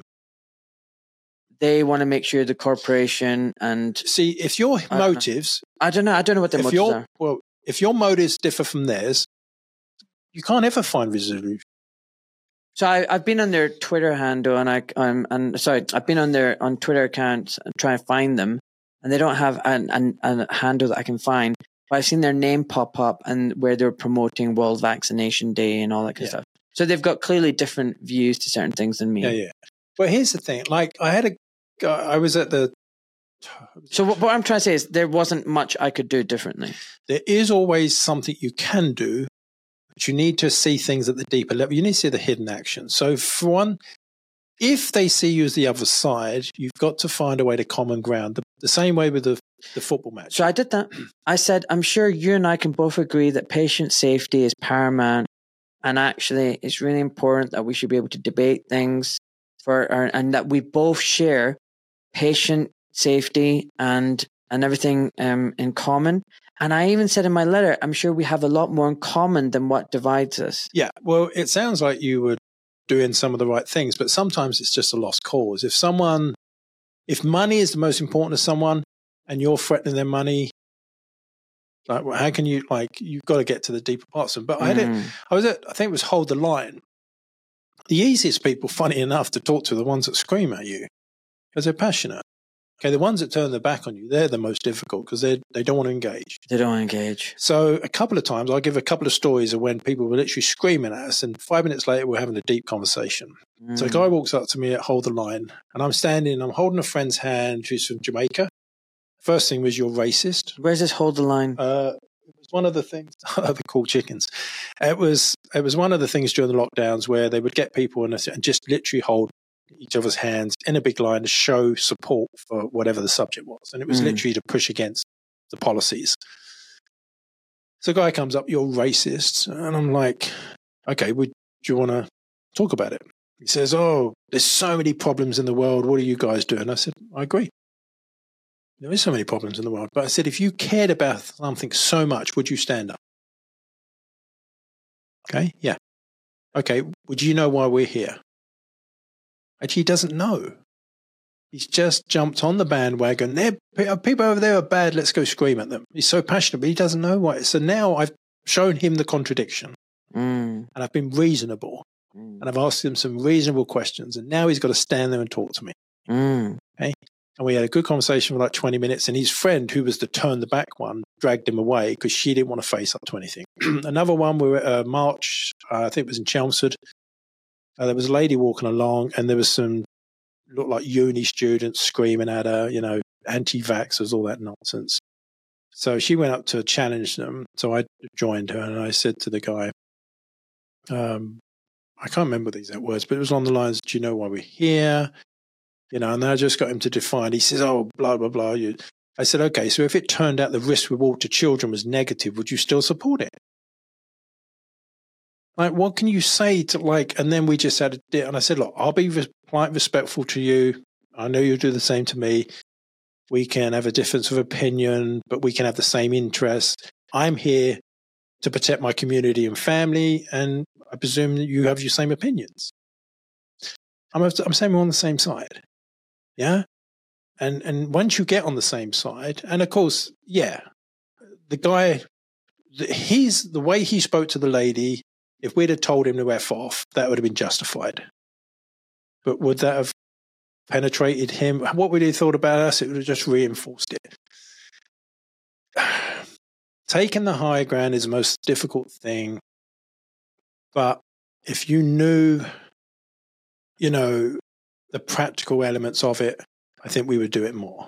Yeah, because what you then did is the person that called me the conspiracy theorist, like uh, one of the examples I'd shared, and he, and he said, I'm not listening to your conspiracy bollocks. And I said, what's conspiratorial about it? That's actually, you know, uh, an institution or whatever. And then he apologized. Oh. Yeah? If I had called him a sheep and an idiot and whatever, we've, right, here's one of the best concepts. I think it was Larken Rose that said this. Um, don't step in the ring. The minute you take a side on an argument, you've stepped in the ring. Mm. Okay. And you're fighting and battling. The chances of convincing the other person through combat is not very high. If you can forego and, you know, because yeah, a lot of these people, they weren't being told get stuffed or what an idiot or a sheep they are. Yeah, you wouldn't be in the wrong, but you probably wouldn't influence them. Okay. If you can get into their corner and you can show them how what they're talking about is delusional or ludicrous, and you can get through to them, and then they can go, "Oh my god!" And that's so many people have said that. You know, they've got they've owned up. They go, "Oh, literally, I was wrong," blah blah blah, and then you move on. Mm. Okay, and that's why it's important to be humble and all these things. But yeah, if you call, I mean, I, yeah, I've got stories where I, I called people sheep and idiots and all those things because I just lost it, red mist. And then I go, okay, what triggered me? And I try and, you know, work on that. Because if you're immune to triggers, you are a force of nature. Yeah. Yeah. And it's, and it's a gradual thing and, and it's working on it and be human, make mistakes. That's it. Fergus Greenwood said this to me. He said, um, we don't get through to people by telling them I told you so, oh, no. or even with all the knowledge and the data. What you do is want to create little cracks in their little chink of self defense armor and make them and plant a seed, a little question, a little thought. And actually, it might be days and weeks to go away and think about it. And what you want is mm. for them to think, actually, it was their idea. They woke up to this idea. And when they do come back to you and say, oh, you know what, guess what? You just go, oh, wow, yeah, great. You don't go, I told you so. Exactly. if you can forego. And that means parking your ego, having humility, and you, showing kindness. If you can go into a room and smile and enjoy what you did without having to tell others, again, you become And this is the whole point of the project I created, the reaching people with some brilliant people around us. If we can reach people, yeah, and we can allow them to see what's going on, the more and more people reach, it's it was all practical. Okay, it wasn't about being right or wrong because there's plenty of people that have been right and had some terrible consequences. Okay.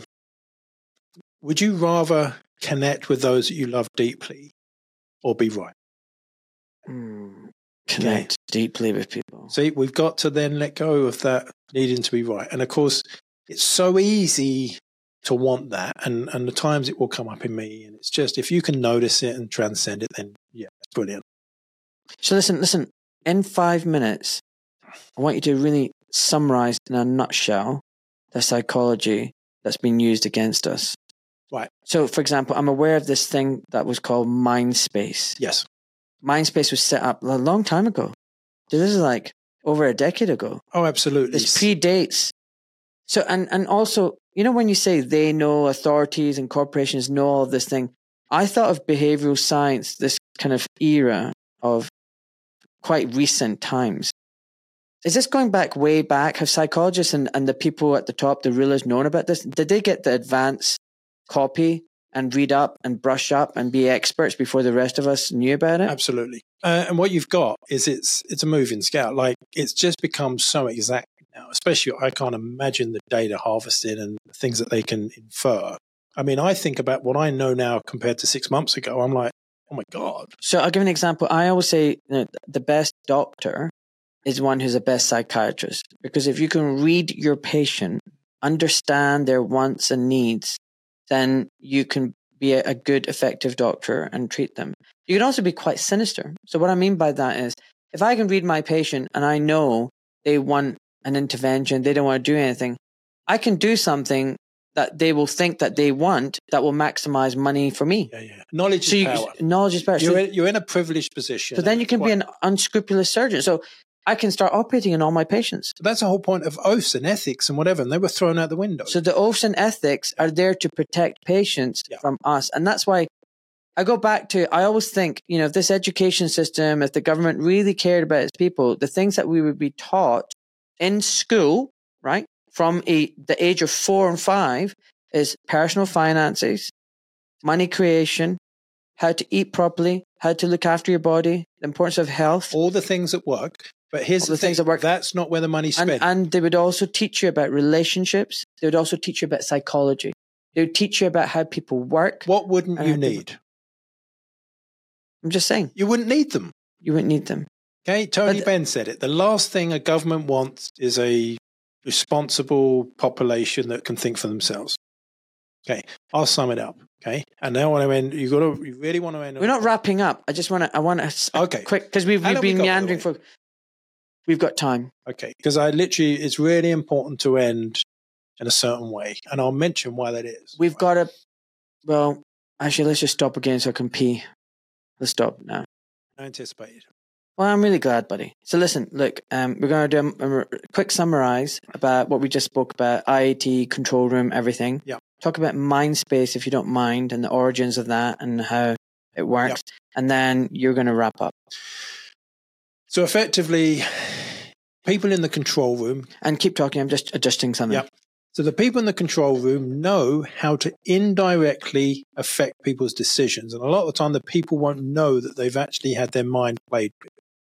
So if we go back to the car analogy, so you're one of the people in the station, but if we use the metaphor that your mind is the car, what they're going to do is if you've got two motorways to go down, yeah?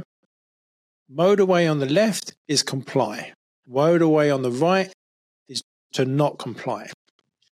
They're going to paint the one on the left. They're going to clear it and make it easy. It's effectively going to be painted with Teflon. So you're going to slide down there.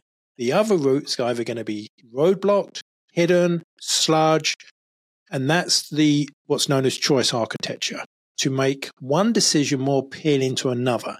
And if they can affect your feeling, oh, that just felt like the right decision. The key is that that feeling is coming from those connections in your sat nav, which effectively is your model of the world, map of the world, how you see the world. If they can start saying that this dictator is good and this one's bad, then you're going to side with one side of that. Mm-hmm. Okay. But they're not going to tell you, they're going to show you videos and instances where you infer that. And that's why implicit, and that's why comedy is so important because unconsciously you're going to build those associations. So if you looked at Jack Reacher, okay, and any film filmmakers are so important in this.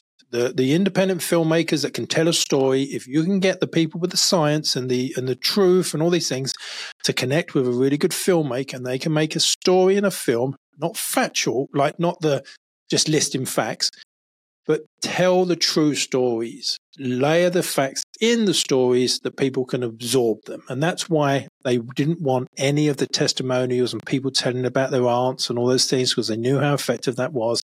And that's why the community guidelines deleted those because they. Okay. So you've got the left and the right motorway. So all of the Mindspace is really understanding the ways to send one down the path that you want them to go down in the Mindspace, one of them's incentives.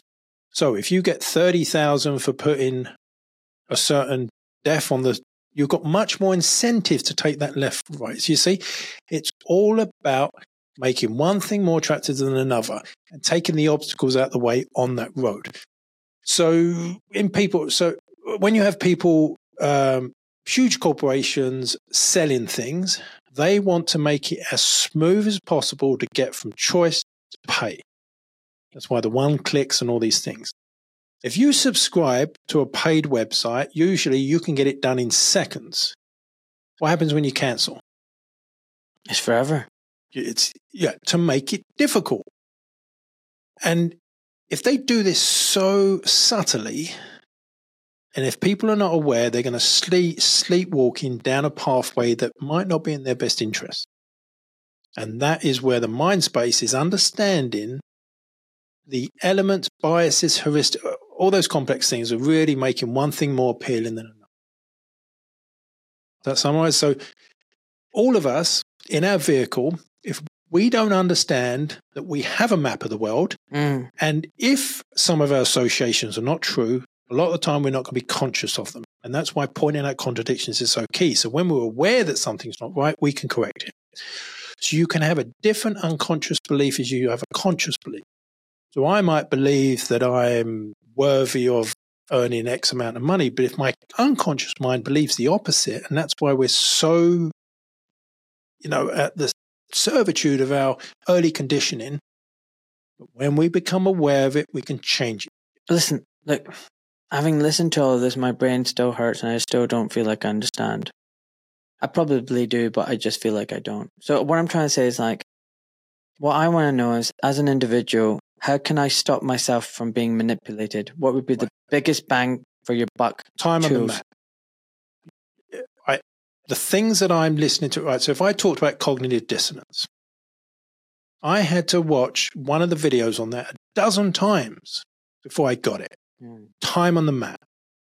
Don't assume you're going to pick any one concept up, but learn it until you understand it. Time on the mat's like you remind me of jiu-jitsu. I do jiu-jitsu. It's time on the map. The more time you, how do you know about that? Uh, It come from one of the courses I attended. They talked about it. You have to because the more you spend on the mat and drilling and everything, and that's how you pick things up. and understand that it's going to take time. Create the right mindset is key. If you know about how you're being manipulated, you watch a magic trick, okay? And if you do not know how it's being done, it looks magical. What happens when you know how it's been done? Is like, oh, Magic's gone. yeah, If you understand all of these spells and tricks and magic tricks, that helps. But two, acknowledge we're all able to be influenced. So that's was- that's a good one actually. I was together with a group of behavioral scientists. We were talking about this. Don't watch your information. You need to read some news, read the article. Mm. You can be much more uh, protected from unwanted influence. When there's so much stuff going on, Mm. we can fall for stuff. Here's, here's, I'm going to use a sentence and I'm going to try and manipulate you and see if you spot it. Before I mastered language, I wondered what the elements were that I needed to learn. What's the presupposition there? Before I mastered language, I needed to understand what the elements were. That you assumed that there were even elements in the language that needed to be And learned. what's a deeper one? The assumption that I've mastered language. Mm. No one's mastered language. Like, but you see how smooth that was? Because Yeah. this is the power of language patterns. Because what it is, the whole con man is look over here why I do something over here. So the question, your consciousness went to the elements Yeah, it did. It did. And you missed the presupposition. The BBC ran an article. When are you going to get your jab? What's the presupposition? What's the, That you're get- presupposition? that is a you're getting- fancy way of saying assumption. You're, you basically you're going to get the jab anyway. Exactly. So the question is when, Yeah. not are you going to get the jab? Or should you? Should you get the jab? Yeah. And this is what they do. They basically can layer assumptions so deep. Right. Every, and this is a tricky subject. Every single behavioral science book, almost to a T, uses vaccination as an example of how people are delusional, using the anti vaxxer as the delusional part of the argument. The context or the content is just the story, but they're not questioning vaccination in any way. They're just using it as an example. But not one of them in any of the book. And these are people that are questioning every assumption and yet not questioning that one. What's that all about? That is a blind spot. So basically, it's got to the point where, you know, I, I say if, when it comes to patient safety, there should be no sacred cows. You should be able to question everything and anything. And if you proceed that, you can open Overton's window. So, but this is why I say, I say nothing should be beyond questioning because if you, it'd be better to question something and, and actually be wrong than stay silent and, and actually What you've does your cap say? questioned everything. And what is you what does you do with Overton's window? So if I wanted to question something now, you couldn't say no, we're not going to go down there. No, you. Well, I mean, did we script anything with this podcast? No, Did I not say we can talk about anything you like? exactly. You see the power of this though, because I don't know my blind spots, Mm. which is why I have a team around me and I say to them, look, if I'm missing something, please tell me.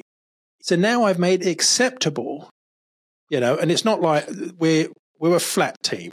They've all got their own uh, expertise and businesses and all these things. So it's not like I have a team under me. I don't. We have flat structures. We get together, we exchange information, we help each other, all these things. But we have this thing to point out each other's blind spots. And because we're allowed to do that, so there was a meeting a few weeks ago, and one of the, uh, Debbie said something, it triggered the shit out of me. And I said to her, look, that's triggered me.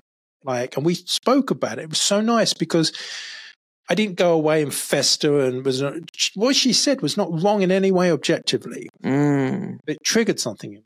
And then I know, okay, well, I've got a problem there that I need to look at. And this is the thing. well, then shout out because I need to mention these girls and, and people. So basically, there were a lot of people, listeners, former podcast guests who wanted to advise me on who I should have on my show and this and that. So I created a little group, WhatsApp group. And so there's Jane there, there's Vanessa, there's Nat, there's Sally, there's Sean. And what they do is they recommend people and they tell me who I should get on. They go, You haven't talked about this and it's Yeah. a good idea. It says, This what you mean by a blind spot? And they say, you know, have you thought about getting this person? You didn't talk you never you always pick this kind of people like you always have carnivores on. You should have a vegan on. yeah, yeah. You know, that kind of stuff. Well, that's that's the that's how you really expand your learning. If you can be committed to truth, you can say, right, well, uh, once you get someone to commit to that, then it drops the ego a lot. I, I had mine destroyed at some point. Um, my sister said to me, "You always think you're right." I mean, she always thinks she's right as well, but she's not aware. But she said that to me, and I sat with it. I went, "She's right," but I knew logically I couldn't be. I can't be always right. So that's the Mm. ego wanting to be right. That literally destroyed a big part of my ego. And then I realized I had to work on letting myself be wrong, making mistakes, all these things, because I always try and put this face on that I do everything right and all this uh, bullshit. Okay. My kids are great at destroying my ego. Yeah. And when you become vulnerable in that way, I'm just a human being. You know, we all have a different expertise. Any one of the listeners, right? Pick a car. I know I am a noob at cars. I had noobs that like know nothing. Um, I talked to my friend Charlie. No, he knows a lot about cars. Like, I'm not going to pretend I know anything about cars. I know nothing. I, I, just bought a um, caravan, basically, you know, to to have somewhere to go and research. And and it was funny. The guy come out to do something. It's just, look, I have no idea what I'm doing. No, I have no idea what I'm doing. So please help. Tell me the. And then like this was like, well, you need to lock that. You need to do this, do that.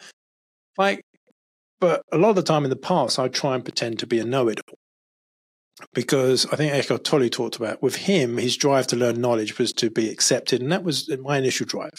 Okay, uh, it's benefited me because you know I've read thousands of books and courses and all this because I realized I literally had no education. I got kicked out of school, but I had skills. You know, so I managed to go up the ladder really quickly in the corporate world and all that stuff. And it's to solve. But that's my thing, solving problems. It's something that I'm really shit at, right? And I'm not going to pretend anymore. I'm not going to pretend to be good at things I'm not. And then we can all get away, get around, and then we can leverage each other's skills. And then you've got teams, communities, all these things. And I think that's what's happening. There was a Amanda Clark said to me yesterday, "Is this this? I think spontaneous order. Mm. You put people together the right, you know, right ethics and intention, and you just solve it. Yeah. Did I explain Mindspace enough? So you've effectively Mindspace has taught them nine most important things to get someone to go down one path over another. What are those nine things? Quickly Uh, rattle them off. Well, they've called them. They've used Mindspace as a as the what's it when you use the letters to create the thing? Mnemonic. Yeah, so they've done that. So they've called them different things than they are. So if I quickly called it up, I could give you a quick. If you could call it, if you got it, if you call it up, give me the letter, I, uh, the name. I'll tell you what it. it is. Mindspace mnemonic. Hold on one second. I need to look I did it. a video on this. Uh, I should do update it because I've got a much deeper understanding of it now. So um here we go. M stands for up. So we've got um I'm actually going to share this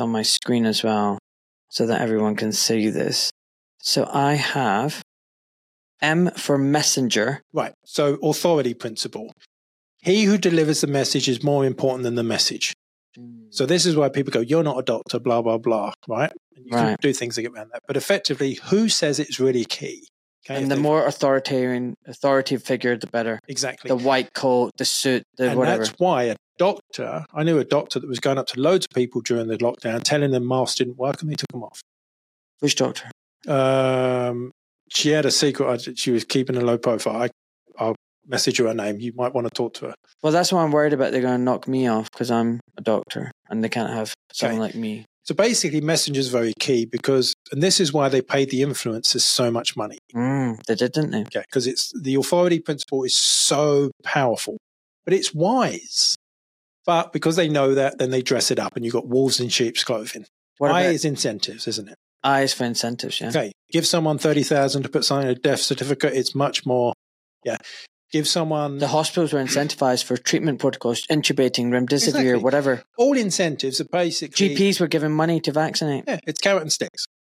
People were given donuts to take a vaccine. Well, that was doubly so because what happens is, uh, I'll quickly talk about this because it's a little bit complex, but the way cognitive dissonance works, if you're given a small reward, you have to believe in that thing much more because you can't justify getting a medical procedure for a donut. So, in Mm. fact, that was used not as an incentive, but as a cognitive dissonance disruptor. Because you can't say, oh, you know, I took a complex medical procedure because I got a donut or a kebab. yeah, I didn't get a poisonous experimental thing. Yeah. It's harmless. It's, it's it's good for me. That's why they give me it. Well, that's why you've got to believe in the thing you've done because otherwise you look a jerk. Yeah. So, in fact, the people that got the smaller reward believed in th- this. How the he showed dissonance because it understand the brain's got to be in harmony. But let's talk about that another time. what about norms? Norms is massive. Okay, that is the socially acceptable thing. So if they can make we're it, we're strongly influenced by what others do. yeah. So if everyone's wearing a mask, the pressure to wear a mask is huge. That's just to peer fit pressure. it. Yes. Norms is peer pressure. exactly. Wow, peer pressure is powerful. And that's one of the reasons why I'm very much against the whole um, flu mist at school. Because you've got kids and they're all lining up, and the kid that doesn't want it or spoken with the parents and said, Yeah, I'm not going to have it, suddenly in that classroom, when everyone's getting up to go for it, what are they going to feel? They designed. Um, there was a couple of think tanks and vaccine companies. They designed um, a PowerPoint presentation in conjunction with the Stephen Hawkins Foundation, using an expert's name that's very well known and liked. They presented it in schools. It was riddled with every single psychological manipulation you can think of to, to kids. They then, um, I was doing an interview with Jackie Sampson, and she said, and this was went out in schools. Literally, if they they would say, "Put your hand up if you're going to take this and protect your family." Mm.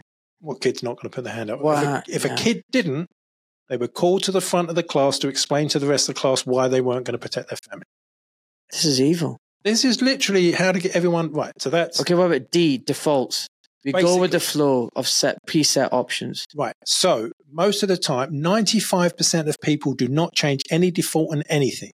They leave it at factory settings. So you look at the opt in, opt out for organ donors. If you actively have to opt in, only about 5%. But if they default you in, you end up with something like 98% of people. So if you need to make a decision, you have to think. If you Mm, don't need to make a decision, you probably won't. mm, Yeah. So if you go shopping mm. and you don't have your credit cards with you and you have fifty pound in your pocket, what do you have to do? You have to spend within fifty pounds. You have to think. Yeah. But if you've got a credit card, you can stay in this light trance and just throw. Lo- they had people dressed in gorillas walking around Sainsbury's and people didn't notice. You want to know influence? Supermarkets know more than most people. So Yeah. defaults, really, defaults are really key. Salience. S for salient. Our Oh. attention is drawn to what is novel and seems relevant to us. People don't give a shit about stuff that's not important to them. So when you're talking to someone, find how this is relevant to them. Mm. Right. Okay. Priming. Our acts are often influenced by subconscious cues. we touched on priming. Priming is so key. If I prime you with a question, can I talk about difficult subjects? Mm. I've primed you. If I played the song, I'm primed. Uh, priming is so key. It affects us and it links into subliminal. If in a supermarket, and they've done this time and time again, they play in the background French music, sound of French wine goes up to like mid 70s percent. If the music's German, the German music goes up to mid 70 percent. Really? But here's the kicker people don't consciously know. And when they're pointed out, they deny it. So wow. all the stickers on, like all the priming stickers. No one wants to be told that they're a schmuck. They fell for it. Well, that's that's a big thing to look at. But that's when Twain said it's easy to fool someone than convince them they've been fooled. But um, what were you talking about? The stickers on the floor. It's all priming, priming to feel scared and to remember about the the mask for priming. You know, not to forget about the. In 2009, they tried the scandemic of the swine flu. It didn't work, and then they looked and learned how they could make the next one. You know, because there's a whole machine that's looking. So basically, the behavior scientists, how do we convince people of this? They didn't care. Like they're not. Their remit isn't. You know, is this right or wrong? Or anything. It's just get people to believe this. Okay, and that's why all of those things, whether they worked or not, were done as basically persuasion tactics. What about affect? Our emotional associations can powerfully shape our actions. This, for me, is number one. How? Number one. Explain that your emotions, right? So, why do people buy products? They like something? Feel good. It's the feeling, it's the emotion. So, you look at every powerful, right? Apple never sells their products on features, do they? It's all about how it's going to make you feel, how trendy. It's all about emotion. We don't realize that emotion, effectively, the tick to every decision is emotion. Really? And what they do is they get people so if they can get people irate and angry in a conversation, the rational mind shuts down. Do you know, I don't feel like buying anything. I don't feel like I. You're a shitty consumer now because.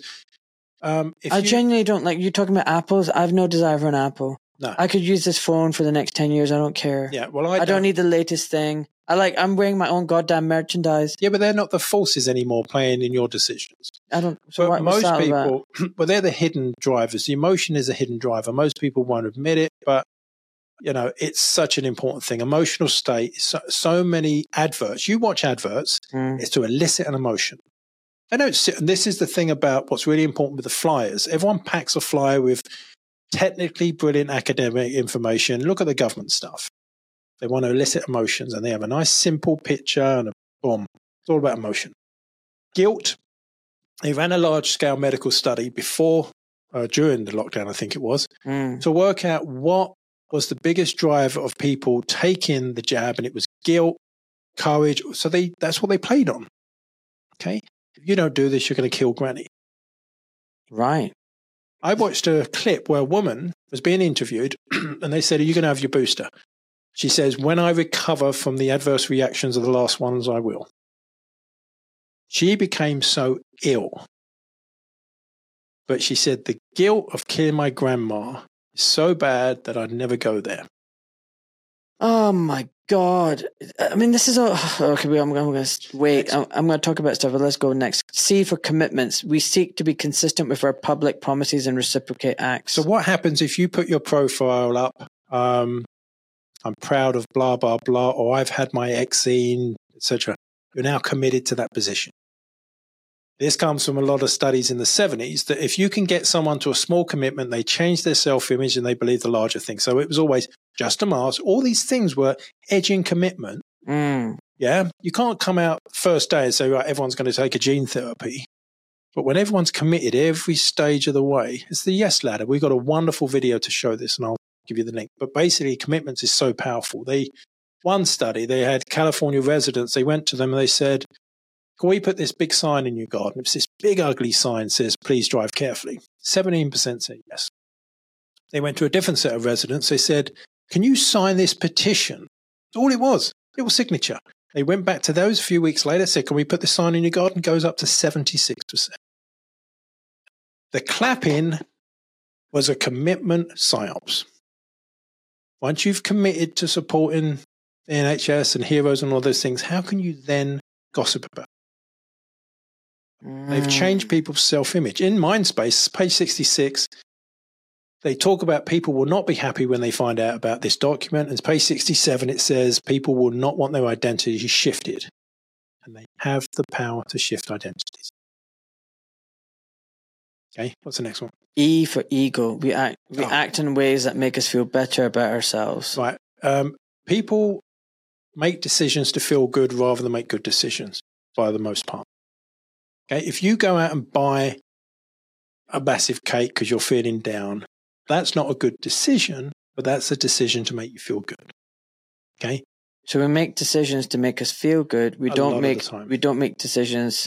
Good decisions. We don't make good decisions. and learning to do those. Like the person, remember those studies, the people, the kids that could put off the reward Delayed gratification. had massive more success than those that couldn't. But there is much easier ways to get to that. So this all sounds very sinister. It's like hacking people. That guy, what's his name? Mind Johan. What Johan. Harari. What is that his name? Yeah. He talks about we we people are now biohackable and we can hack people. This sounds like mind hacking. This is like we can manipulate everyone. unplug everyone from that control room on the balcony, you can let them hack themselves. That's it. Up to 18, you've been conditioned, you've got these things. From there, you own yourself. If you're still whining about your parents and all these things, and you probably have every reason or rationalization to do so, but how long? For the rest of your life? Uh, can we turn that into just a memory? Can we move on and live our life? Because these things are, I mean, I had some pretty bad things happen to me, but now they're not bad. They were fuel. There were reasons to do what I do. Yeah. And I can look back on them and I can, you know, feel good about them now. Okay. And there's lots more to do. So do you um, think we as a people can actually live independent lives now and be free when there's these people manipulating us day in, day in and day out? you know the magic trick, it stops working. You build community. so we need, so we, everyone needs to hear this podcast and learn about Mindspace and learn about mind manipulation and ta- ta- tactics. know thyself. We have to know ourselves better. And whichever way you do that, and there's not only one way, there's loads of ways of doing that. There's a ton of different books and you know, research courses, shadow works, all these things. Our way is not the only way. There's hundreds of ways. Right? Now, let's just have we finished all the letters? Yeah. Okay. One thing I want to touch on is is the Sedona method, and the Sedona method isn't isolated. There's loads of different methods similar to the Sedona method. The reason that MindSpace works and the other things works because we have primal drives. A lot of those primal drives are not relevant in today's society, and we can actually unravel them. Right? One of my primal drives that was driving so much of my stuff, even embarrassingly in the beginning of the pandemic, was to seek approval Mm, to be seen as someone doing good stuff and get all those pats on the back.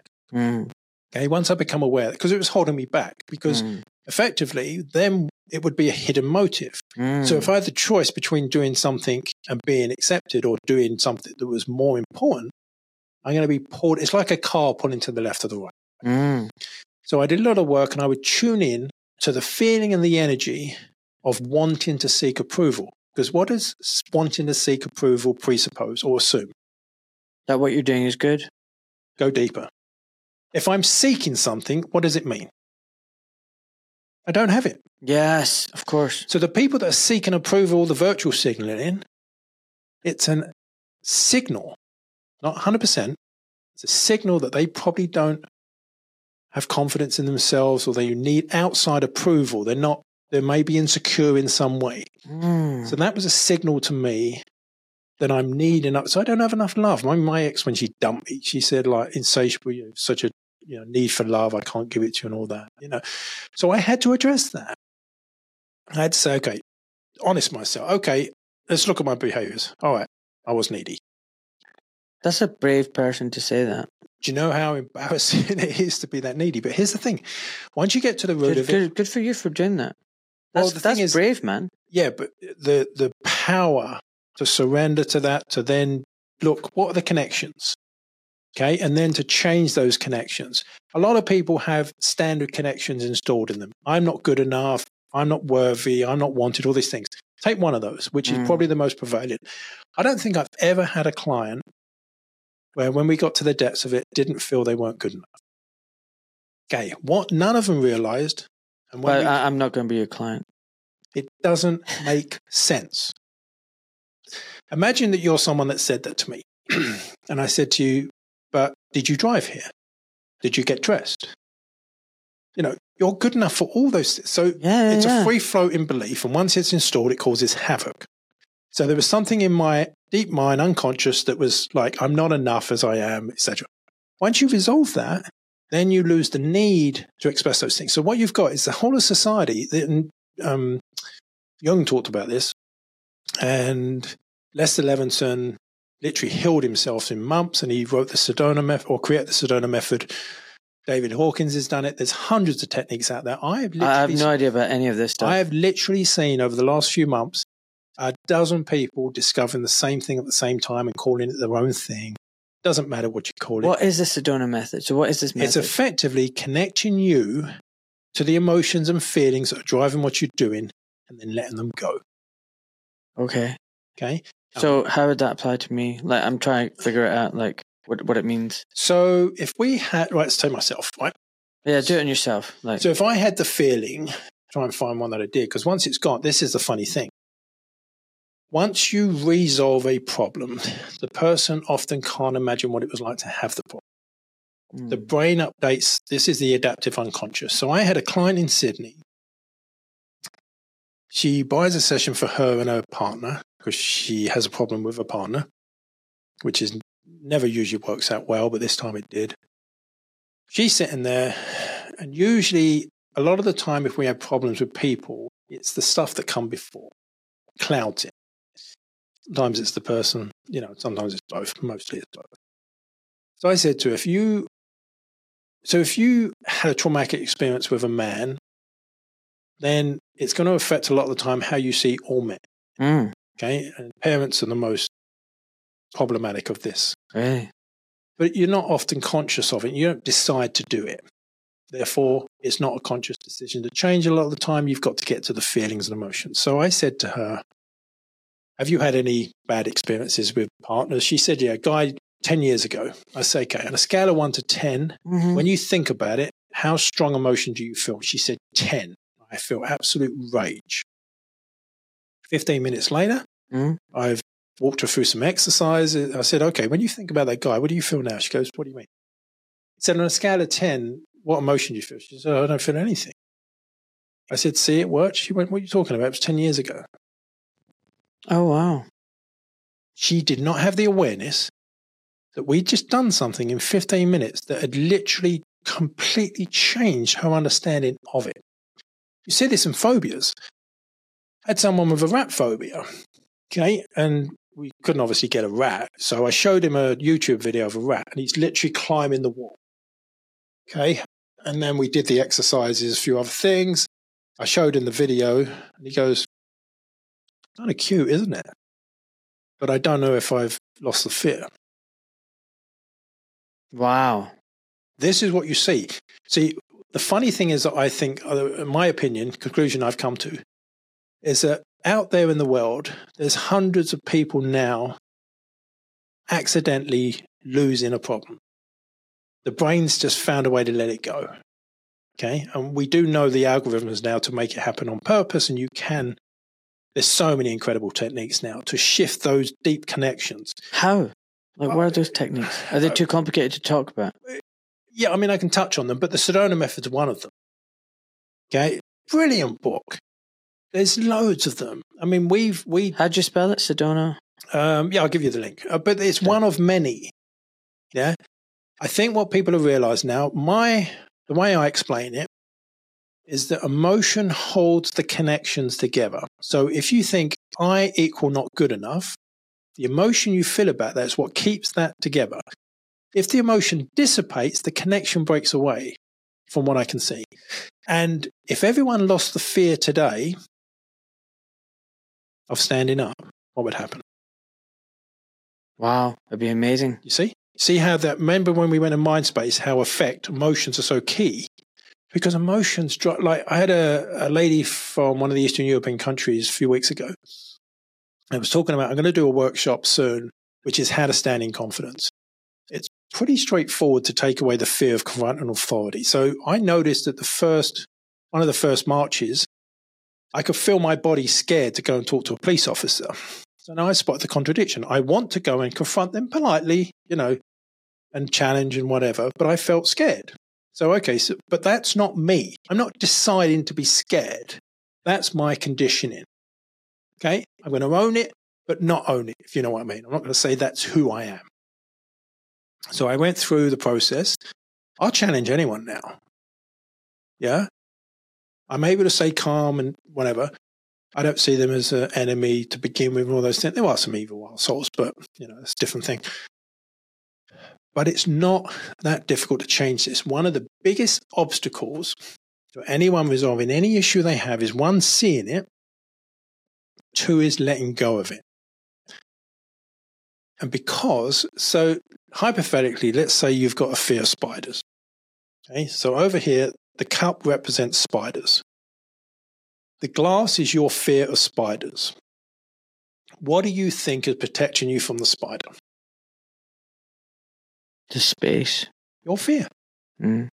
So, what if I come along and say, right, I can take that fear away from you? What am I? I'm the threat.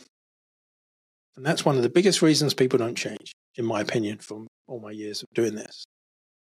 If you can get someone to realize that that fear is not what they think it is, and you, there's many ways you can do this, but that's the safety catch. What I, I call it the safety catch because people often don't want to lose their problems because usually there's a byproduct, a positive byproduct to what's going on. Yeah. And if you can't get that aligned, so Isn't that like the basis of Stockholm syndrome? Where like part of it, well, there's paradoxes everywhere. So, so the you know their comfort they're, they're in the knowledge of what is wrong and the fear is of the unknown and Yeah. that it might be worse yeah, better the devil you know. yeah Because in fact, there's a theory that's come up recently, and I'm going to look into it a lot more that when you have a trauma and then you survive it, you know you can survive it. So you often recreate those circumstances because you guarantee that you know how to survive there. Mm. Comfortable. so people are comfortable in this horrible dystopian government authoritarian because they know Might the abuser and it might be worse This who is, knows and they might have to take they, have, they might have to think they might have to take responsibility they might have to do things on a daily basis whereas now they're just comfortable in their discomfort and their abuse There is a the school of thought in some of the stuff I've studied. The biggest fear we have is change. mm. Okay. And if you can manage that, and this is why visualization and stories are so powerful. why do some people like change because they're wired the opposite. I'm like that i love change I, I have a problem with my wife doesn't like change i love change I have a problem with routine. i have a problem with routine do you know one of the reasons why i became a foot and ankle surgeon do you want to hear something really funny. So hip surgeons do literally like two procedures: a hip injection or a hip uh, replacement. A knee surgeon does a knee replacement or keyhole surgery. As a foot and ankle surgeon, I'm operating on tendons, nerves, bones, joints. There's 36 bones in the foot, countless joints. So I could be doing a soft tissue procedure. I could be doing ligament reconstruction. I could be doing keyhole surgery in the joint. I could be fusing something. It's very variable. It could be very fine dissection. It could be like hammering with whatever. What does that tell you about human nature? We're all different, We're all different. but we have the same software. Yeah. hardware. So, So I didn't want to be doing. Do you know? Most of my knee surgeons have the same operating list day in day out for years. Do you know? In the ten years that I've been an orthopedic, more than ten years I've been an orthopedic consultant, never once did I have one operating list that was identical to the next. Because that's the amount of variability. So creativity and variety is important to you. So what you can do is if you look at your own behaviors, you can start to understand the deeper parts of you. A lot of the time we don't, and that's why know your know thyself is so important. no, Because a lot of the time we're going to try and pretend we're something we're not if it fits in. You know, it's difficult. Okay. And what we, I wanted to proceed today with the point is some of today is going to be challenging. And I've been challenged the last three years in consuming a lot of this knowledge. It's literally hit me into some really difficult spots. like why? Okay. The dissonance in, in seeing that I'm fooling myself and, and how I'm making something look something different than it is and all this stuff. But would I change any of that? No. I wouldn't change anything. That I've been through because it shaped me into the person that I am today. Can I ask you something? All these people who are helping the governments and the authorities with this information, don't they think, oh shit, we're bad people by manipulating the public and enforcing these things that are not in people's interest? Depends on their spin doctor. Do they not have? Okay, they, See, they don't have any guilt. They don't. They don't have any. Well, if they're if they're told this- Grounding if they're told good. that they've helped save twenty million lives, it's a lot easier to believe that than believe that they may have harmed someone. Or maybe the fact they're getting paid a big fat check. That's another incentive. See, that's the thing. When you understand it's, and we look through history, that's why ideologies are so dangerous. And of course, they now know how to incentivize. So that's There's why. so many ideologies. I mean, you know, like when I was a kid and I was being brought up in Islam, we were told all the time beware false idols and idolatry. And I was like, I was like, what the frack? You know, I'm in Glasgow, Scotland. What idols are we talking? about? No one worships worships idols. Like this book is seriously out of date. and now there's idols everywhere. This is an idol. This- that- it's that- the same- phone Right. It's a And climate change, right. Go on. to- vaccines, go- they're all idols. go on to any of the right we should hold opinions over beliefs and we should be skeptical about our own opinions that's what we spoke about earlier the funny thing is if you go on this is the thing understand the hidden motives the hidden forces So we should have opinions over beliefs and always question our be opinions. skeptical about them but it's attached to them the minute you say i am a blah blah blah it's no longer a belief it's an identity But now it's all about identity. yeah but that's the problem. Everything's about identity. I Identity- identify as this Yeah, or yeah, that. identity drives beliefs and beliefs drive behavior if you can get someone to identify with a noun or a Can you badge just say that one more time? identities drive beliefs and beliefs drive behavior. Mhm. So if you can get someone to identify as an X supporter or Y supporter, right, we think we choose our political party based on the policies. In fact, we agree with the policies based on the badge. It's the other way around. And it's tough to admit, but the study, another time I quote you a bunch of studies that will prove this. Um, I lost my train of thought. There's a just going about saying that's really key is that understanding this, and of course, this is, I mean, the amount of things we spoke about, right? Allow yourself to eat the elephant slowly, bite by bite. You can't eat everything in one go, okay? Know that when each piece of information you know, you know yourself more, you're going to have a much better picture of everything, okay? Know that you can have such a rich life and enjoy things, the, the more you can connect with people. And what I let's let's finish on something that's lovely. Yeah, positive. Tangible. I want I want something that's positive and tangible. It's not the going to be audience- tangible. It's going to be beautiful. All right, beautiful. Go Okay. for it. I'll talk you through it and any watch audience. So imagine something you want really, something that's magical that if it happened to you would be. So for you, a year from now, I had a um, farm. Someone gave me a you're sustaining yourself by Yeah. by having a fair exchange with with a group of audiences or clients or whatever it is. They are loving what you're doing. You're right. It's a year from now. You have that. So you have what you want. Okay.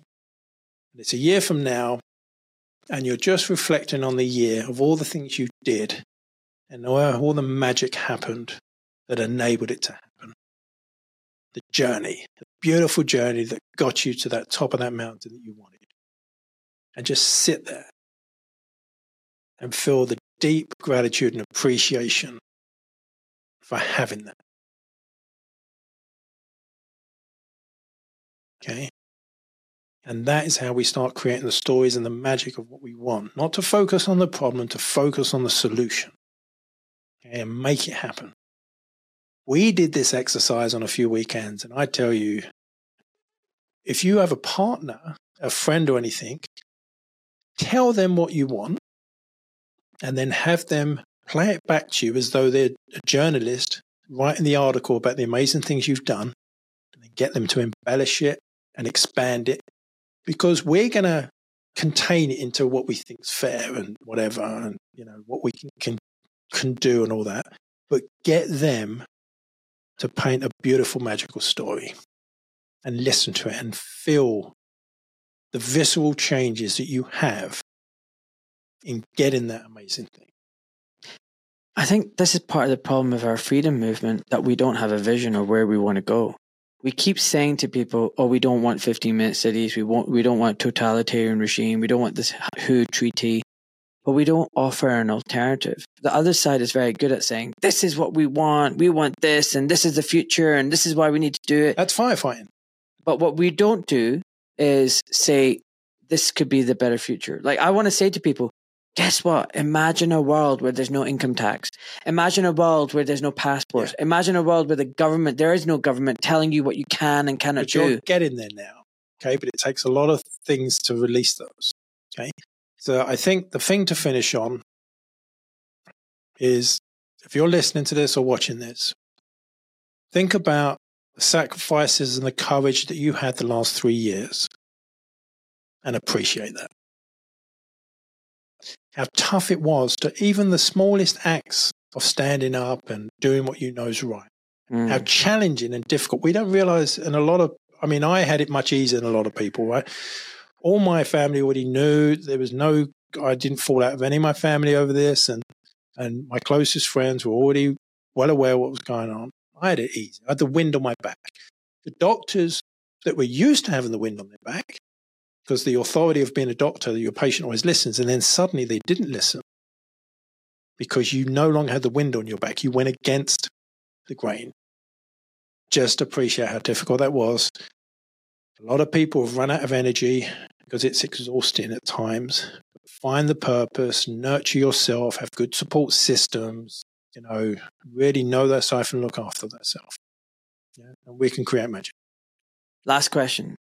This is, you know, Nick Hudden. I asked all my guests this. You're on your deathbed. You're in your mid hundreds, surrounded by family and loved ones. What advice, health or otherwise, would you give them before you meet your maker? Follow your heart. Well, that's nice. Okay. Because one of the beautiful things I read was imagine you're on your deathbed, okay, and all those things you wanted, okay. What would you give to be where you are now? To have another day as you are now. Okay, so 50 years from now, whatever it is, mm. okay, you've had a lovely life. But if you could go back in time and us be sitting here and having this conversation, how much would that be beautiful? Right? And you have it right now. Yeah, enjoy the now. So, okay, tell me how I should ask my listeners, like something like 1% of my listeners actually subscribe to my Substack and support me how should I appeal to my listeners to support me? Like, what should I be saying to them now to say, you know, help me out? Because I'm now totally dependent on their support. Be honest and authentic. Don't dress it up. Just be vulnerable and just say, like, like I, it was some, you know, that's. It was really difficult for me. Well, I tell you, it was difficult because I've been so hardworking. I've never been unemployed. I've done so many jobs. You know, as a kid, I worked in my dad's market, shoe shop. I then worked in a House of Frasers. I worked in a bowling alley. I worked as Look a burger how joint. Beautiful is now. I worked in a phlebo- I worked as a phlebotomist. I've worked as a doctor. I've always prided myself in being independent. Yeah. The stabilizers, now, the stabilizers are off. But now, having to like almost plea others and ask them to help me and support me, it's kind of like it's a bit humbling. Part I of me is say, like, I would say, part of me feels it's embarrassing. Yeah, yeah. A, bit, a little bit of me is, feels like it's embarrassing. Well, here's the thing. I think there's some inner work that precedes this. Mm. Okay, because what you're talking now is the output of your deep beliefs. Yeah, but when they shift, because it is difficult. I mean, I'm funny enough. I've simply- the way I justify myself now is saying that I am actually producing content and I'm helping and I'm doing something noble and it's I'm trying to I mean, the thing is, you know, I'm not, I'm not, I'm not, I'm not a charity case. I'm actually doing something. This is hard work. I do. I spend a lot of time on my podcast, editing. Sometimes write a book, build a call. I mean, build some way of fair exchange. Yeah. You know, because I saw a Facebook post the other day where someone said, "I'm so fucking sick of everyone not buying me a coffee," and I'm like, "Well, a lot of us have torched our careers. You can't have the best of both worlds, but." You can understand their perspective because everything's given to them. I mean, the the turning media to free was one of the, the most manipulative but ingenious things they ever did. Mm. Because then all the good journalists that got paid were then on the teat of these things. They're not going to question the hand that feeds them. Exactly. So we have to change the systems that we're in. And, you know, imagine you was able to write a magazine, fair price and all these things. It's really, I think we've got to, we got to think about this a bit deeper. And I already see one of the things. Just I- like the NHS is touted as free, but it's not really. Right. Well, that chapter in that book. It's not really free. And also this this this the free stuff, the free email accounts, the free NHS, nothing's ever free. nothing's ever free. Right. You think healthcare is expensive, you wait until it's free. Okay. When healthcare is is free, people consume far more amounts of it and much more than they need, and actually it provides negative outcomes and in, and and Negative incentives. Because the, the people want people to be sick and using it more so they make more money from yeah, it. yeah. I mean, like some of the models, like the NHS, like I might have a lot of the time people question success outcomes, but how could you do something and make have so much income and money spent, but really outcomes not brilliant? Well, I mean, I'll give you two examples, right? In America, they spend some like God knows how many trillion on healthcare. and they have worse than most countries. They are like, just look at them. Yeah. Right. Just look, what has that bought them? Right. So that's one one example. Second example is the cancer research. Billions, billions get Yeah, yeah. spent on cancer research, and look at the outcomes.